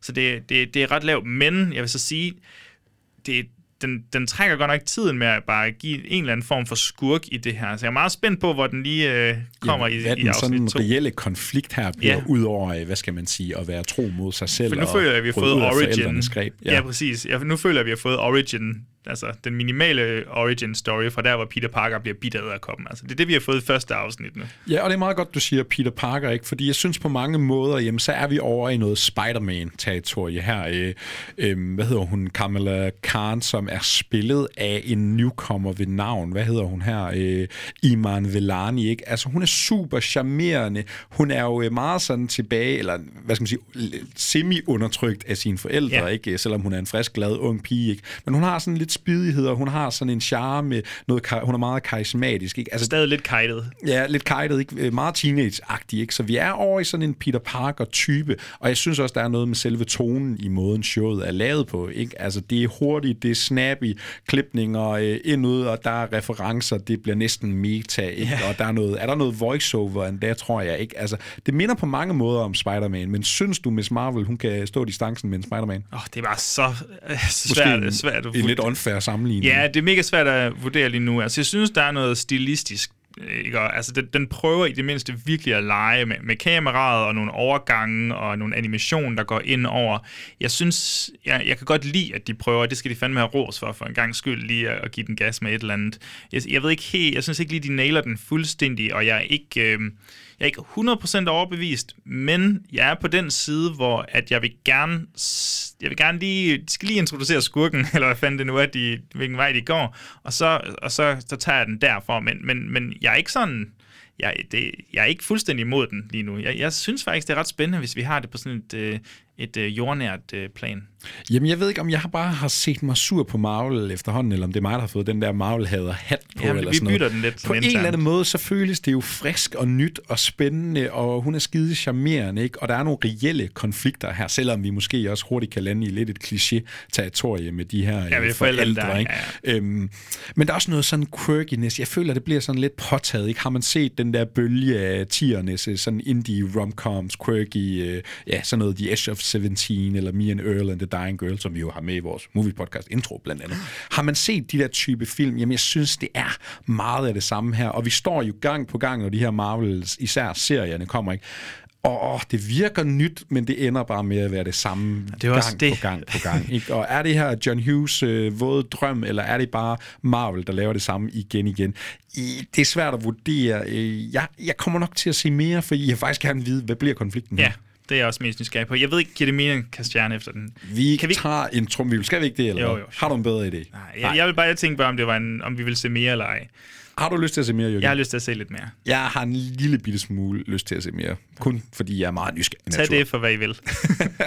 Og så synes jeg egentlig bare, at vi lukker øh, Miss Marvel i her, fordi vi har jo altså kun set et afsnit, så vi har ikke ret meget at gå ud fra her. Hello again. Sorry I'm late, Mr. Abnesti. Not late at all. That's Spiderhead. We're proud of our work. Your presence in this facility, while technically a punishment, is a privilege. Where have you been? Drug study? In science, we have to explore the unknown. They've been testing me up and down. A lot weirder stuff than usual. This is new frontier stuff here.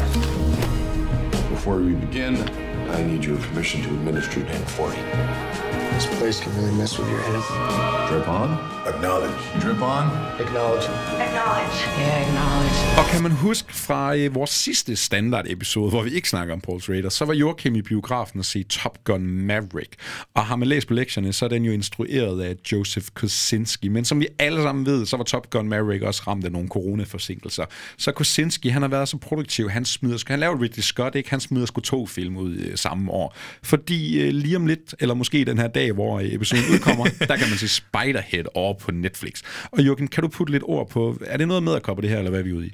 Øh, nej, men det er faktisk også lidt svært at finde ud af, hvad det decideret er. Øh, det handler om sådan et højteknologisk kind of fremtidsfængsel, hvor altså, det fungerer på en og samme tid som ja, netop et fængsel, men også lidt et laboratorie eller sådan en testing facility, hvor de har nogle forsøgskaniner, der bliver injiceret med sådan nogle forskellige slags serumer, der giver nogle forskellige effekter. Der er kærlighedsserum, der er et øh, sult... Hvad, hvad, hvad, sådan... De har sådan en øh? Sult. Ja, sult. De bliver sultne. Bum. De har sådan nogle målere siddende på ryggen, og så Ja. kan øhm, ham her, der ligesom styrer eksperimenterne, Steve Abnesti, spillet af Chris Hemsworth, som også er Mm. producer på filmen, så kan han ligesom øh, foretage nogle eksperimenter, de skal ligesom snakke sammen, hvordan reagerer de, og så kan han skrue og trykke lidt på nogle knapper, der ændrer deres følelser. De nævner det her øh, meget mystiske stof, Dark and Flux. Det nævner de rigtig mange gange i den film. Det skulle gøre dig utrolig sur og vred og. Vanvittig. Ja. Og vi har øh, Chris Hemsworth på en, øh, ja, i den ene hovedrolle, og så har vi en Miles Teller, som jo altså også var med Mm. i uh, Top Gun Maverick i den anden hovedrolle som Jeff, en indsat i det her, øh, den her form for fængsel. Vi er ude på en meget luksuriøs ø. Et meget luksuriøst fængsel, hvis vi endelig Ja, skal kalde det en, det. det er meget spøjst. De kan gå rundt, som de vil. Det lyder, som om det er der meget frivilligt, ikke? men det er også nogle mennesker, der faktisk har en øh, kriminel baggrund, eller i hvert fald knap så heldig baggrund, som er endt herude øh, med gode grunde. Og så har vi en øh, Journey Smollett. Jeg kender hende fra øh, Lovecraft Country. Præcis. Hun bliver øh, Jeffs in, øh, kærlighedsinteresse. Og øh, min kæreste, hun sagde til dig, jamen, er det ikke bare en, øh, eller hun sagde til mig, er det ikke bare en dårlig udgave af Maniac, det her? Fordi det er jo... Øh, Well. det handler jo om øh, følelser, det handler om at kigge tilbage i din fortid og konfrontere dig selv, og det er så også lige øh, hugt op på nogle drugs, der kan gøre noget ved dig i forhold til, hvordan du øh, anskuer verden. Og nu sagde hun godt nok dårlig, men hvad synes du om det her, Joachim? Jamen, jeg tror, jeg skrev til dig, sådan, efter jeg havde set den, at den her film er meget umiddelbar. Den, den er meget lige præcis, hvad den er. Den, den, den, den starter ud med at sætte nogle ting op. Det virker egentlig ret interessant. Noget, noget, noget future sci-fi-agtigt. Ja, men noget, der er Maniac, og den er skrevet af, hvad er det, Deadpool-forfatterne. Det- Red Reese og Paul Wernick, tror jeg, de hedder. Så det er sådan, okay, det kan være, det bliver lidt quirky og spændende. Instrueret af Joseph Kaczynski. Øhm, kan det være, der er noget action involveret? Men egentlig så bliver det bare en meget... Øh, vi tester nogle drugs på de her personer, hvordan reagerer de? Vi har nogle flashbacks, vi har en, en, en, en lille spydig kommentar hister her, og så sker det 3-4 gange over, og, og så kommer der et klimaks mod slutningen. Og, og det er bare sådan, så umiddelbart er den, og jeg synes ikke, den har super meget at sige. Man tænker, okay, nå, men der kommer måske nogle kommentarer på fængselssystemet, eller, eller, eller ja, stofimperiet i USA. Det kan være, der er nogle kæmpe kommentarer til det, og noget kritik til det. Men nej, den, er, den, den sker bare foran dig. Ja, for mig virker det lidt som sådan en halvbagt øh, idé til et øh, forladt Black Mirror-manuskript eller noget. Ikke? Altså, den føles så halv på mange måder. Det er så spøjst, den er baseret på sådan en short story, der, blev, der kørte i New York Times eller sådan noget. Så det hedder Escape from Spiderhead. Så, den, så det er en short story. Den er baseret på et, øh, et forlæg eller noget. Okay, men altså, jeg synes bare ikke rigtigt, der sker så meget i den her Nej. film. De sidder i de der eksperimenter, Chris Hemsworth, han sidder og ser meget lækker ud med sit øh, hår og briller på, og så øh, kommenterer han lidt på, der, hvad Ja. der sker, og så er det bare sådan, den er meget flad, den her Ja. film. Og øh, jeg var fandme stor fan af Miles Teller, dengang han dukkede op i Whiplash. Jeg, jeg så alle den mands Ja. film, og så var det som om, han røg lidt ud i øh, glemslen. Var en med i. Reffens? Øh... Too Old to Die Young, hvor jeg synes, han var fantastisk. Og jeg, jeg synes, håbede, han var guddommelig i Maverick, altså. Ja. Som jeg stadigvæk har til gode at se. Så jeg glæder mig virkelig også til at se, hvad han kunne her i uh, Spiderhead. Og det er jo ikke, fordi jeg skal stå og sige, at Miles Teller han er dårlig. Jo, men nøj, altså, hvor er han faktisk lidt dårlig, og hvor er det bare Eller en bare øh, kedelig. Jeg synes faktisk bare, ja. han er kedelig. Og, det, og, og også helt vildt. Altså, nu har vi set, hvad Chris Hemsworth er i stand til i, i, sådan, i, i komisk regi med, med, med Thor-filmene.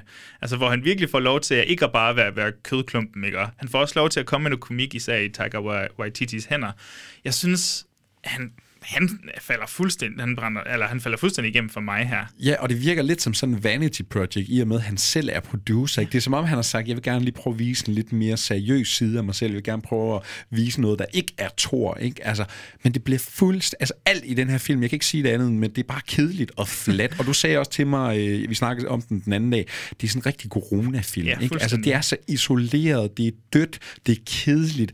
Alle de her, øh, ja, få mennesker, der er i det her, den her, øh, det der øh, fængsel, ikke? Altså, de kommer og går bare lidt. Vi lærer ikke nogen at kende, og så har den nogle flashback-scener, og når den har sine dramatiske scener, hvor man lige får pulsen lidt op, jamen så spiller den, som om det er nogle kæmpe overraskende twist, men det er så forudsigeligt, ja.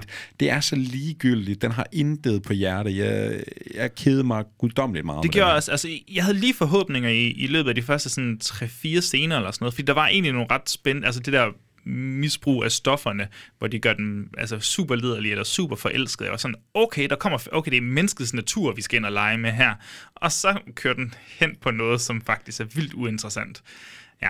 Der kan ikke være ret meget mere at sige om uh, Spiderhead. Vi giver den nogle stjerner. Jeg synes, jeg synes simpelthen, det er så svært, Mikkel, fordi det er jo langt fra den dårligste film, jeg nogensinde har set. Ikke? Og altså, jeg synes faktisk, der er, altså, den, den var ikke, ikke fuldstændig ulidelig at komme igennem.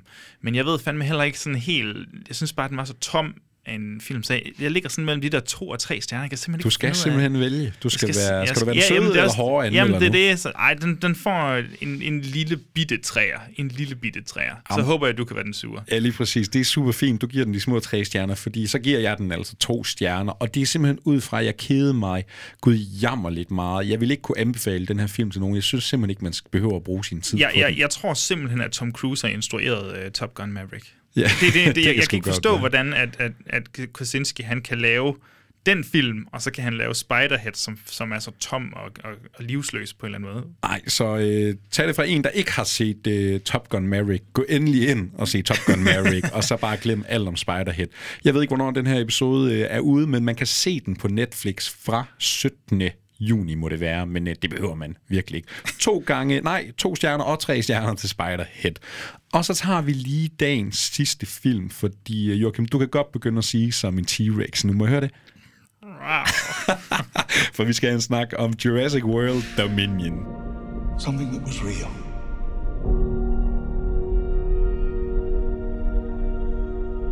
Something that they could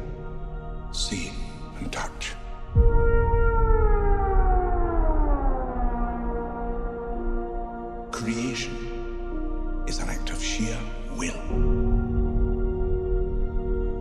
Life will find a way.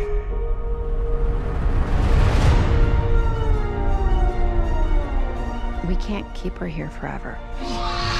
They find her, we're never gonna see her again. We gotta protect her. That's our job. Humans and dinosaurs can't Jeg elsker, når jeg kan få dig til at sige ting, Joachim. Og så håber jeg, at du har noget at sige om Jurassic World Dominion. Fordi øh, vi tog biografen sammen forleden, og så gik vi ind og så den øh, afsluttende film i den her øh, Jurassic World-trilogi. Har Steven Spielberg egentlig sådan reelt noget med de her film at gøre mere? Ja, ja, altså, han er producer på den. Eller jeg ved i hvert fald, at Amblin, de... øh, Ja, de skøjter hen over producerlisten, Ja, det det, er rigtigt. Du har set Jurassic World, du har set Jurassic World og Fallen Kingdom, og du har nu også set Jurassic World Dominion. Men det kan være, at vi skal starte et andet sted. Hvad er dit forhold til Jurassic Park-serien egentlig? Det er, det er lidt sjovt, det snakker vi også om forleden, ikke? men, men det, det, det forhold, jeg har til det, er egentlig, at min sådan, i min unge, sådan, t- unge teenageår, der, der synes jeg faktisk, de var utrolig spændende, og jeg tror faktisk, jeg har set de originale tre der, nogle, altså sådan kørt dem i rap på en weekend eller sådan noget, da jeg var yngre, og synes, det var utrolig spændende med, med dinosaurer, og, og jeg, altså, dengang, så ved jeg ikke, det lyder måske blasfemisk, men der synes jeg selvfølgelig, at var super god med, jeg kunne sgu også godt lide de andre, selvom de fandme også havde hadet, men måske er de så elsket lidt mere, efter den nye trilogi er kommet ind. Og så har jeg så siden da set, ja, de nye. Hvad, hvad, har du et forhold til dem overhovedet, de originale? Øh, jeg er også vokset op med dem, har, tror jeg. Jeg har da set dem, øh, de, i hvert fald de tre første Jurassic Park-film, der har jeg da set mange gange, og selvfølgelig kan jeg lide den første, og man kan jo ikke komme udenom, hvor stor en game changer den mm. især har været for effekter på film og så videre. Ikke? Men nej, jeg kan ikke stå og sige, at jeg har et uh, særligt tæt forhold til Jurassic Park, men uh, da Jurassic World kom i sin tid, der var jeg da nysgerrig, ikke fordi man lige det var som om, man lige hævde op på et større niveau, ikke? Altså, kunne man få det her til at sprede sig endnu mere ud som sådan en verdensomspændende fænomen, altså de her dinosaurer.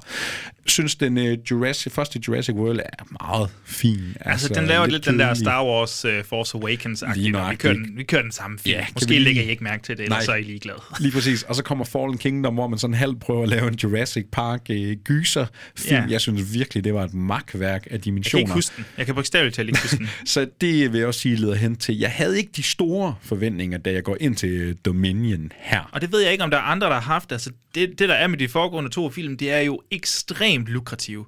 De har jo tjent over en milliard verden over begge to. Og, og det er måske også derfor, at den her film selvfølgelig bare kommer til at gøre gangbusters øh, ved, Jeg kan se her, den har, den har allerede tjent øh, over 100 millioner. Den har allerede tjent næsten 400 millioner dollars øh, globalt, så det skal nok blive en stor ja, succes. det bliver nok fint for den, tænker jeg. Øh, men så kommer vi jo så til filmen, og, og, og der smider jeg dig fuldstændig under bussen nu. Hvad, hvad, hvad handler Dominion om? Jamen, altså... Eller skal vi tage den sammen? nu, jeg tror, øh, da vi gik hjem fra biografen, så beskrev jeg for dig, at øh, vi har ligesom haft, hvad, fire Jurassic Park World-film ude på øen, ikke? Altså, hvor om det så er Jurassic Park eller en ny ø, man, eller mm. Facility øh, Park, ja. man har bygget, ikke? Og så har vi, havde vi den der, hvor de tog det tilbage til fastlandet. Vi var i det her mansion i anden halvdel i hvert fald af Fallen Kingdom. Og så træeren, præmissen for træeren her i Dominion, jamen det bliver ligesom nu, at dinosaurer, de lever sådan i blandt os, ikke? De er en del af økosystemet på godt og ondt. Øh, de er ude i det store farlige havvand og stjæler måske de der fisk, du er ved at øh, have fisket op, ikke? Eller de kommer og løber ud på savannen sammen med tigeren de er blevet en del af samfundet, men er der lige plads til sådan nogle gensplejsede dinosaurer i verden? Og så har vi jo altså også et plot, der fører videre fra toren med hende her. Ja, vi er ude i noget Blade Runner-territorie, fordi ja, nu kan man også klon. klone mennesker. Man kan simpelthen afle ja, genmodificerede mennesker. Så vi har hende her. Hvad hedder hun? Hun hedder Lockwood til efternavn, gør hun ikke? Nej, det gør hun Jeg har lyst til at sige, at hun hedder Maya. Ma- Macy. Hedder Macy. Macy Lockwood. Hun er den her, hun er jo faktisk en klon, så der er også nogle, da vi møder dem der her i træerne, så bor hun sammen med vores hovedkarakter, Owen Grady og Claire Deering, med spillet af Chris Pratt og Bryce Dallas Howard, som har været hovedpersonerne igennem alle tre film her. Jamen, de bor ligesom med hende i, i skjul for omverdenen, fordi der er altså nogle folk, der gerne vil have fat i hende her, fordi kan man arbejde videre ja, med præcis. det her kloning og de her dinosaurer. Ikke? Og det der så også er, er, at der er nogle græshopper, der begynder at fucke op med verdens økosystem. De begynder, jeg, jeg tror ikke helt, at forstod det, men de begynder sådan at øh, ødelægge ja, naturen. De er jo også genmodificerede græshopper, så de er kæmpe store, og de har ikke, der er ikke nogen mulighed for at slå dem ihjel. Og så øh, Owen Ish. Grady og Claire, jamen Macy her, hun bliver kidnappet. Der er ikke, jeg kan ikke huske, hvad det gamle, dem der lavede de originale dinosaurer, men nu møder vi nogen, der hedder Bio Sync, tror jeg. Biosyn. Biosyn, ja. Der er kommet nogle nye øh, skurke til måske, ja. som skal lave nogle nye dinosaurer og arbejde med alt det her, det, bla bla bla bla bla.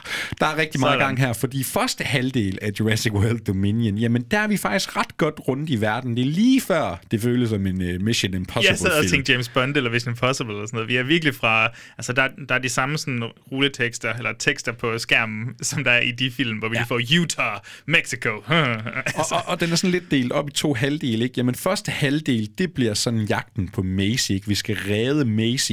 Og så har vi jo parallelt, jamen der kommer jo nogle gamle karakterer tilbage, Joachim, fordi har man bare set traileren, jamen så dukker øh, Laura Dern, Jeff Goldblum og ikke mindst Sam Neill, de originale karakterer fra den originale trilogi, jamen de dukker tilbage i deres øh, originale roller, og så bliver det jo, så har de et parallelt spor, øh, de har et parallelt kørende spor, hvor de skal også stoppe det her øh, store, farlige, ja, jeg står bare og røvler om det plot, for der sker sindssygt der sker meget sindssygt i den her to og en halv time lange film. Og det er jo, det er jo sjovt, at du nævner de tre, fordi øh, så, så tænker man jo straks, nå, men så bevæger vi os over i noget, det vi nu i moderne folkemunde her kalder for, øh, for en legacy sequel. Var det, var det Screen 5, der opfandt det der legacy, jeg har man snakket om det før? Måske var det, jeg tror, jeg har på den nemmelsen, det var der inden. Der er sikkert en eller anden filmanmelder i USA, der har, har, har kastet det term efter Og hvad betyder det her legacy så?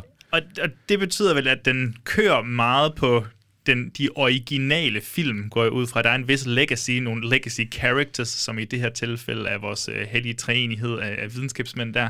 Ja, det er vel det her med, at det nye møder det gamle, Ja. ikke? Fordi vi havde i Scream 5, hvor de tog godt og grundigt pis på det, ikke? Man tager de gamle originale skuespillere og smider ind i det nye univers. Hvad sker der så, Og vi ja? havde det også i blandt andet Motorsavsmassakren, ikke? Altså, hvor gamle karakterer vender tilbage.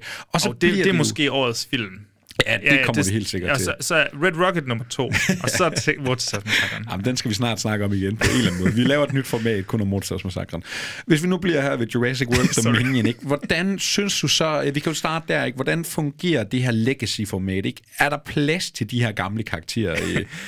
Altså, jeg synes jo, der er plads, fordi... Jeg Jeg vil bare have- lige sige til lytterne, at da Joachim han sagde det, så stod han med sådan nogle T-Rex-arme, og det var fantastisk for mig. Jeg vil sige, der er plads der, fordi de netop er langt mere karismatiske end de nye, nyopfundne karakterer her, de nye karakterer. Øhm, men man kan godt mærke, at når der så er et tidspunkt i filmen, hvor at de her, de her to øh, traditioner, de skal mødes, at der burde det i, i, altså i alle andre film, den her, alle andre af den her slags film, så burde det være sådan et øjeblik. Altså alle gisper, og så, wow, de mødes. Men det her, det er virkelig bare, det føles så tomt, når, når de mødes. Og man bliver egentlig lidt trist, fordi man er sådan, åh, så skal, skal de til at interagere med Chris Pratt, og han er ufattelig kedelig den her. Jeg ved ikke, hvad der skete med den der Guardians of the Galaxy-karisma, han havde. Hvad sker der for Chris Pratt lige i er, øjeblikket? han er altså? fuldstændig drænet for, for energi. Kan du huske den der Tomorrow War, øh, hvor han også Ja, var jeg så den jo ikke. Det var Nå, den har slet ikke set. Okay.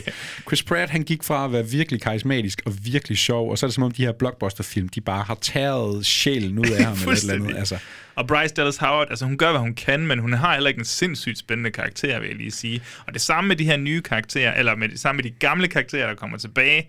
Øh, Sam Neill, øh, Goldblum, Dern.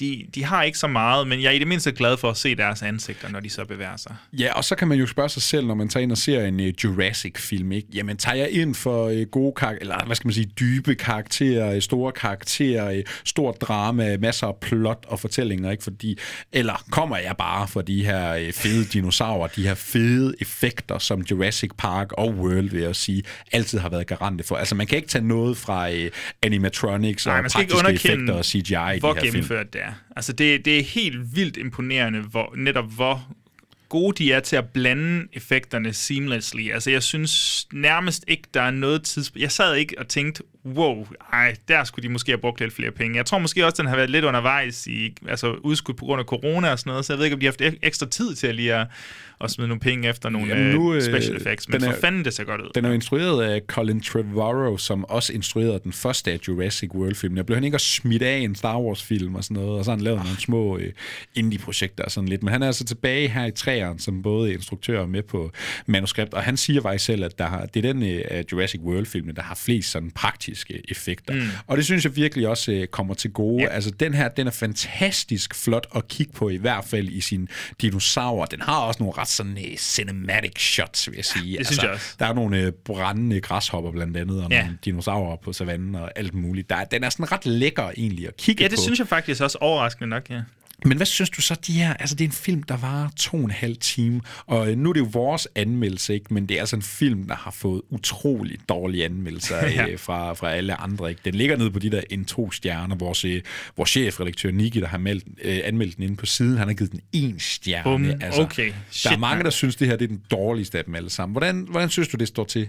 Jamen, jeg, jeg synes heller ikke, at det er godt, det her. Det vil jeg sige. Men, og der sker mange ting, øh, af sådan, der føles lidt ubetydelige på en eller anden måde, eller sådan noget, der bare skal overstås. Det er nok heller det, jeg vil sige. Det føles meget som om, det skal overstås, og vi skal videre, vi skal videre, vi skal videre hen mod klimakset. Og, og den kan godt være... Men ja, det er ikke sådan, jeg kedede mig indtil vi kom til sådan en, en midtersektion, hvor jeg føler, uha, der træder den lidt i vandet og bliver lidt lang i, i spyttet. Men, men jeg ved ikke, jeg kan fandme ikke lige regne ud, hvorfor lige præcis, at jeg ikke synes, at den er fuldkommen elendig. Nej, men jeg kan sagtens følge dig. Jeg tror også nærmest det mest positive, jeg sådan kan sige, at jeg havde den ikke så meget, som jeg virkelig havde troet, jeg skulle. Og jeg ved altså, ikke, bunder det i vores forhold til Jurassic Park? Eller Det sådan kan godt være, at vi bare ikke er investeret nok i de her dinosaurer, fordi jeg synes egentlig, den var sådan mildt underholdende. Ja, mildt underholdende. Øh, og jeg synes, første halvdel er klart den bedste, og der midter den sjovt nok mere om en, ja, Mission Impossible eller James Bond-film, ikke? fordi øh, de er på jagt efter hende her Macy, de skal redde. Øh, så det er sådan noget med undercover agents, og de skal lave en, hvad hedder sådan noget, en exchange, og Ja. der er sådan, det bliver sådan helt spionagtigt, og så er der lige nogle dinosaurer i baggrunden, og en biljagt eller motor- og cross-scene igennem en eller anden lækker by virkelig et spøjs sådan måde at lave en Jurassic World-film. Og så kommer vi altså ud på øen, og vi mødes med de gamle karakterer osv. Der synes jeg, at tempoet det falder noget. Jeg vil, jeg, jeg vil lyve, hvis jeg sagde, at jeg ikke lige havde 10 sekunders blunden her og der. det var lidt langsomt nogle gange. Og jeg tror, det er også det der, fordi når vi så har noget med dinosaurerne at gøre derude, så synes jeg faktisk, den kommer til at gå lidt for meget op i, at den skal gengive nogle af de samme scener, eller samme skudsekvenser, eller sådan samme indstillinger, som, som der er i de, øh, de originale film. Se, det her det er en homage til det her. Og det er jo det, der er med de her legacy-film. Ikke? Du skal hele tiden binde dig op på dit ophav. Ikke? Du skal hele tiden referere tilbage og være frisk. Og det kan bare, med mindre du er Scream, der kan tage metabrillerne på at være lige så Og latterlig, du har det lov selv til at være. sammen. Ikke? Ja, Ja. Så kan det virkelig hurtigt blive træt for seere, hvis du har set Jurassic Park og alle de andre rigtig mange gange. Ikke? Fordi det bliver så meget det samme, der bare går igen hele tiden. Og øh, synes du så, vi får taget godt afsked? Nu er det jo den sidste film i både øh, nok Jurassic Park-franchisen lige de kommende år, men øh, også for Jurassic World-fortælling her. Det er vi i hvert fald blevet lovet. Synes du, det er et værdigt afsked med en stor trilogi her? Nej. Nej, jeg synes faktisk lidt, det er en prut på en eller anden måde. Altså, det, er så, det er så forglemmeligt. Øh, jeg, så, du, lige da du sagde det, så skulle jeg lige tænke, hvad er det egentlig, der sker sådan helt reelt mod slutningen? Jo, jo, jeg kan da godt se, der, er lidt, der bliver lidt lukket lidt af, og der bliver øh, blinket lidt til, til kameraet, og, og der bliver opfyldt nogle ønsker, som nogle fans måske vil... Jeg tror du ikke bare, de laver firen uh, Jurassic World Blade Runner? Eller, eller Ja, der de kommer et eller andet fuldstændig sindssygt. Jeg ved ikke, hvad de skal gøre. Altså, det jeg sagde til dig var jo, at øh, jeg vil ønske, at der kom en 90 minutters Jurassic Park-film, som var en gyserfilm. Det er cirka det, jeg gerne vil have. Hvad med en romcom? Nå, med to har, dinosaurer? har vi haft det? det? Men det er sådan cirka det, jeg vil have. Hvis de nu tager den der, der råber Allen op i helikopteren i træerne, så kan den øh, finde nogle kærlighedsinteresse sammen med Blue. Det kunne være fint. Jesus Christ. ja, så, så, så for, for at gentage her, nej, jeg synes ikke, at konklusionen bliver super god, og jeg ved ikke, har, du- har du det på samme måde? Ja, altså, det, det, det er for mig, altså både som øh, trilogi og træeren som film her, altså den er glemt i det sekund, jeg øh, åbner mine øjne eller træder ud af biografen. altså, det er virkelig ikke en særlig mindeværdig trilogi af Jurassic-film, vi har med at gøre her, og det skyldes nok primært flade karakterer, og så det der med, at det hele tiden skal referere tilbage til noget gammelt. ikke? Altså. Flade karakterer og ikke engang øh, gode nok skuespillere til at kunne redde det på karisma alene. Jeg tænker, til gengæld noget, der er mindeværdigt, det var vores oplevelse med det, hvor en, en meget ung knight, ligesom, øh, var han i brun, brunst undervejs? Eller hvad fanden Han, han det? fik sagt nogle dinosaurlyde, og øh, sagde Oh det vist girl, også, oh girl, når der Oh kom nogle girl, kyssescener og sådan noget. Han, voksen, var, der kyssede, ja. han havde en mere... Og nogle øh, livlige fødder, jeg ved det også, at Ja. ja. vores sæder blev sparket til. Så. Han havde en mere engagerende oplevelse end os andre, tror Ja, jeg. jeg var tror, vi skal have ham i podcasten, når vi kan. ja, hvis du sidder og lytter med derude, så ring endelig til os, så skal vi lige have dig ind og anmelde den her film. Vi smider nogle stjerner efter Jurassic World Dominion. Joachim, du får lov til at tage afsked med Jurassic-franchisen for den her øh, gang. Hvor mange stjerner kan det blive til? Øhm, det mest positive, jeg kan sige omkring den her film, måske de tre nye film, det er, at jeg har lidt for lyst til at se de gamle igen. Øh, men, men den får, altså, jeg hader den langt fra lige så meget, som andre anmeldere gør, eller bare publikum, men, øh, men jeg knuselsker den så heller ikke. Så den får altså de der tre stjerner der, sådan en, en mildenhedstræer, tror jeg. Jeg tror måske, hvis man, hvis man har et nostalgisk forhold til franchisen, så kunne det godt være, at den indløste nogle ting, for, altså hvis man er virkelig passioneret omkring det, så kan det godt være, at den indløser nogle af ens forventninger og forhåbninger omkring filmen. Så, så, så det er måske en lille anbefaling til målgruppen. Jamen altså, det er dagens største overraskelse for mig. Jeg tror, jeg var klar til at have den her film. Det var nok det, jeg havde regnet med, fordi jeg synes Fallen Kingdom var så elendig. Men det er altså ikke øh, den her trilogis værste film. Jeg giver den også små tre stjerner. Jeg synes sagtens, man kan tage ind og se den, og så kan man falde lidt i søvn her og der. Det, det er der masser af Stor tid til. popcorn, stor cola, og så giv den gas, tænker jeg. Så har du en øh, god søndag eftermiddag foran dig. To gange tre stjerner til Jurassic World, og den skal man nok kunne nå at finde i biograferne, hvis man har lyst til det. Og så blev det jo simpelthen dagens anmeldelser fra os to, Joachim. Vi er simpelthen færdige. Wow, det gik det hurtigt. Nogle stjerner, du lige vil ændre, eller noget, vi mangler? Nej, jeg tror egentlig, jeg har det fint med, med det hele her. Jamen, så er vi jo egentlig færdige for i dag. Er der noget, vi skal have sagt til vores lyttere? Kan du ikke lige fortælle dem om at give, en, at give en rating eller et eller andet? Jo, jo, jo, jo, jo, jo. Altså, man kan jo altid følge os ind på movie.dk, hvor der er skriftlige anmeldelser nyheder, og ikke mindst interviews. Jeg ved, at Johan Albrechtsen, vores, vores kære kollega, han er, han er meget, øh, meget øh, arbejdsom med, med alle de interviews, han laver. Jeg ved da, at Miss Marvel, var det ikke hende, der blev interviewet derinde? Jo, skaberen af serien det har han lige øh, interviewet i hvert fald. Det er ikke dårligt. Og så øh, ellers så kan man hoppe ind på... Ja, jeg tror endda også, man kan rate os ind på Spotify faktisk. Giv os en rating derinde, eller følge os derinde, eller man kan også hoppe ind på iTunes, hvor man endda kan vedhæfte, vedlægge en kommentar, øh, og give sende nogle fine ord afsted til os. Jeg kunne se, at vi har fået en negativ anmeldelse her øh, på det sidste. Jeg tror, det, det var efter mit Obi-Wan-review. Jeg er ret sikker på, at... Ej, jeg tror, det er, fordi du havde Marvel endnu en gang. Ja, eller Star Wars, det er nok der, den ligger. Disney. Ja, Disney elsker, der har... Det det. Ja, så vi skal lige have rettet op på den der gennemsnitlige score. Vi skal have noget mere kærlighed. Det vil vi godt ændre. Sig, person, dig person, der har givet os to stjerner, kan du ikke skrive en kommentar, skrive, hvad der er galt, og så, ja. så sig den næste serie, jeg skal give seks stjerner. Eller så lover Joachim, han ser Obi-Wan færdig, så skal Præcis. det alt sammen gå. Det er film, filmanmelderens integritet herovre. Det er cirka det, I kan. Hvor- Hvad kan man, er der andet, vi skal sige? Jo, på Facebook og på Instagram hedder vi Movie.dk. Der kommer nogle billeder op, der kommer nyheder op derinde, så der kan I også følge os. Og jeg tror især Instagram er det ikke der, man ligesom kan følge med i Movie Podcast. Vi og har der ikke er vores egen sådan, øh, aktive. Og øh, skulle man lige gå og tænke, hvorfor har jeg ikke hørt 8 timers podcast omkring Paul er Schrader, manden jeg aldrig har set en film af, jamen så er det altså nu, de ligger klar til dig. Det skal man lige hoppe tilbage og høre. Præcis. Skal vi ikke også lige hurtigt tease, hvad der skal ske de næste par uger her? Jo, fordi går vi på sommerferie, eller hvad er vores planer egentlig? Jamen, jeg, altså, nej, vi skal da ikke på sommerferie. Movie Vi- podcast, der vi- var aldrig. Vi stopper aldrig, vi er mega energiske, efter vi har afsluttet Det er fordi, jeg sover under Jurassic World, så får jeg øh, gejsten tilbage. Nej, men vi, vi skal sgu have nogle af de der afsnit, hvor vi kommer med nogle anbefalinger. Vi, anbefalinger. vi har jo set helt vildt mange film igennem. Jeg ved, jeg har logget min 3, nummer 3000 film på Letterboxd forleden. Fantastisk. Så, så jeg har set en hel masse film, og vi skal simpelthen anbefale dem. Altså det, det der er med, med, med anmelderafsnittene her, det er jo, at vi tager en masse aktuelle film. De film, folk har hørt om, og der kommer vi ligesom med vores besøg på det, og så kan man bruge det som en eller anden guide til at se de store film. Men hvad nu med den kæmpemæssige filmhistorie, der ikke er nogen, der får set? Jamen, ved du hvad, vi, øh, vi, vi sejler i, i, i havet af lort, og så plukker vi de der små guldkorn ud en gang imellem. Så vi kommer altså med nogle af de her, hvad kalder vi det? De fem fedeste film, du aldrig har hørt om. Ja, yeah, yeah, måske endda de fem bedste film. fem bare, Og så bedste. laver vi dem nok sådan i del 1, del 2, Ja. ja. del 3, for så kan vi bare blive ved med at finde fede anbefalinger frem. Og det bliver nok sådan lidt et, ja, det bliver jo en 5 til fredag format, ikke? men det bliver sådan lidt noget, vi kommer til at eksperimentere med hen over sommeren. Ikke? Mm. Vi kommer til at snakke rigtig mange anbefalinger, og vi kommer til at snakke om en masse film, som nok højst sandsynligt aldrig er blevet snakket om i en dansk podcast i Præcis. hvert fald. Altså. Og der kommer I til at høre os meget passioneret. Eller der, jeg har i hvert fald taget nogen med, som jeg synes er super fede. Du har brugt mange kroner på Blu-rays de sidste par år for at finde de der helt øh, gode perler, som ingen andre kender til. Så jeg er meget spændt på, hvad du øh, disker op med til os, Joachim. Og det håber også, du er derude og lytter, fordi øh, ja, det er sommer, og du skal ud i solen, men du skal selvfølgelig have movie podcast med dig, fordi vi bliver simpelthen ved. Så øh, man kan se frem til en masse anbefalinger, og der kommer klart også anmeldelser, og øh, måske vi laver et spotlight eller et eller andet. Der kommer øh, de der movie podcast episoder, som man nok kender, og forhåbentlig elsker. Det kan man jo fortælle ind i en rating, hvis man har lyst. Tak for den her gang, Joachim, og tak fordi du gider at se alle de her film og serier, både sammen med mig og for dig selv. Og tak fordi du gider at snakke med mig egentlig. Det vil jeg ikke at kommentere på, og så siger jeg bare tak for den her gang, kære lytter. Vi ses på den anden side.